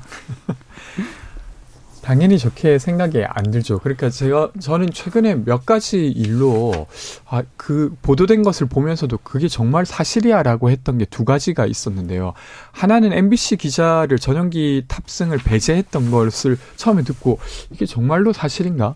이런 의문이 들 만큼 비상식적인 일이었고 또 하나 저는 이상민 장관이 사표를 던지면 폼나지 않겠냐 네. 이렇게 말했던 걸 보고 정말로 그럴 리가 없다. 아무리 그래도 이렇게 생각할 했을 정도였어요. 그러니까 저는 어 이 어떤 언론을 감정적으로 배제하는 것 이것은 지금 특히나 윤석열 정부에게는 중도층이 중요한데 중도층에게 되게 민감하게 전달되는 이슈라고 생각합니다. 그러니까 최소한 모든 언론에게 공정하게 정보가 제공돼야 된다라고 하는 것을 지키는 것이 정부의 기본적인 일이라고 생각하는 중도층 입장에서는 전혀 납득되지 않을 일이라고 생각하고요. 이 같은 것이 계속 쌓이는 건 별로 좋지 않다고. 중도층도 중도층인데 네.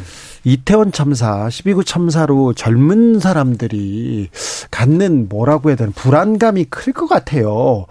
이 청년 젊은 층을 잡으려면 MZ 세대를 잡으려면 정치권에서 뭘 해야 됩니까? 윤석열 정부는 뭐를 해야 될 것 같아요? 저는 그냥 원칙대로만 하면 된다고 생각을 합니다. 원칙대로 공정과 상식이요? 네, 그 본인들이 이제 말 주장 아니 말씀을 하신 거잖아요. 근데 지금 보면은 청년층이 떠난 이유도 사실은 이 공정과 상식을 처음에 얘기했던 것과 달리 지금 정부가 운영이 되고 있으면서 청년층이 많이 표가 빠졌는데 저는 이번 사건 같은 경우도 뭐 참사는 이미 발생을 한 거고 그럼 앞으로 이거를 어떻게 대응하느냐에 따라서 또 이제 청년층이 보는 시선이나 여론이 달라질 수 있을 거라고 보고 있습니다. 그렇죠. 그런데 이 참사를 대하는 태도, 대응하는 자세 이런 걸 좀 잘 잘하는 모습을 보여줘야 될 텐데. 그러니까 사실은 꼭 젊은 층뿐만 아니라 모든 국민에게 정부는 마지막 안전망이기도 하지 않습니까?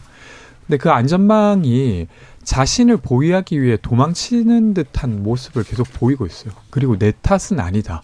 나는 솔직히 할 만큼 했다라고 말하고 있는 듯이 느껴지는데 그것이 국민들로 하여금 되게 어, 되게 불안하게 만드는 것 같습니다. 열, 결국 나를 지키는 건 나여야 하는구나라는 생각을 하게 되고, 그러면 철저히 이제 자신의 어떤 안전망을 스스로 만들어야 된다는 압박 속에 살아야 되고, 그것이 얼마나 사실은 슬픈 사회의 단상이 아닌가 싶습니다. 10월 29일 이후로 친구들 만나면, 주변 사람들 만나면 무슨 얘기 많이 합니까? 아무래도 이제 이태원 참사를 이제 많이 얘기하는데요. 근데 저 같은 경우는 주변에서 무슨 얘기를 많이 하냐면 또 이번 사건도 결국에 이제 머리들은 다 빠져나가고 네. 말단에서 일하는 실무자들만 이제 뭐 이런저런 죄를 이제 덮어 쓰고 책임을 지지 않을까라고 우려를 했는데 역시나 지금 뭐 이상민 장관께서 하시는 발언이나 아니면 경찰청장께서 하시는 이런 수사를 보면은 좀 그렇게 흘러가고 있는 것 같아서 좀 아쉽, 아쉽고 안타까운 마음이 듭니다. 그러니까 참담한 뉴스를 계속 연속해서 보고 있어서 그 이야기를 계속 하게 되는 것 같아요. 그러니까 참사 초에 이상민 장관의 발언, 예를 들면 경찰 병력이 있었어도 풀기 어려운 문제였다라거나 아니면 뭐 사표, 폭락의 사표, 뭐 이런 것들도 그런데 사실은 어떤 큰 위기가 왔을 때 되려 감동적인 순간을 맞이하기도 합니다. 그 인간 사회라고 하는 건 그런 거지 않습니까? 네. 예를 들면 세월호 참사가 일어났을 때 최근에도 부각되고 있던데 이주영 해양수산부 장관 같은 경우는 내가 여기에 도덕적이고 어떤 정치적 책임을 지지 않고서 내가 무엇을 할 수 있겠냐며 스스로 일단 사표를 내고 그리고 최대한 수습하겠다라고 하면서 되려 유가족들이 당신은 인정할 만하다. 막 라고 했던 모습을 보면서 국민들이 되려 아 저렇게 책임지려고 하는 공직자도 있구나라고 느끼게 되는 거잖아요. 네. 근데 그런 모습이 안 보여서 너무 안타깝습니다. 그 이제 윤희근 청장 같은 경우에 사건이 처음 발생하고 나서 뭐 112 대응이 미흡했다 하면서 이제 뭐 읍참마속 이런 표현을 쓰셨는데 저는 사실 지금 뭐 이제 고위직에 계신 분들이 가져야 될 자세는 읍참마속이 아니라 뭐 결자해지나 이런 거지 결코 이제 뭐 부하 직원들에게 책임을 덮어 씌워서는 안 된다고 생각을 합니다. 네. 꼬리 자르기라는 지적에 이상민 행안부 장관은 아, 진상 파악을 위해서 하는 거지 처벌해야 하는 건 아니다 이렇게 얘기는 하고 있습니다. 하지만 국민들이 아, 꼬리 자르기 하지 말고 진짜 책임지는 사람들이 책임지는 그런 모습 보고 싶어 한다는 것도 알아주셔야 될 텐데 네, 지금까지는 잘 몰랐어요. 모르는 것 같아요. 그런데 아시겠지요. 요즘 정치 들었습니다. 이동수 청년 정치크루 대표 감사합니다. 감사합니다. 그리고 권지웅 의원 감사합니다. 네, 고맙습니다. 네, 주진우 라이브는 여기서 인사드리겠습니다. 저는 내일 오후 5시 5분에 돌아오겠습니다. 지금까지 주진우였습니다.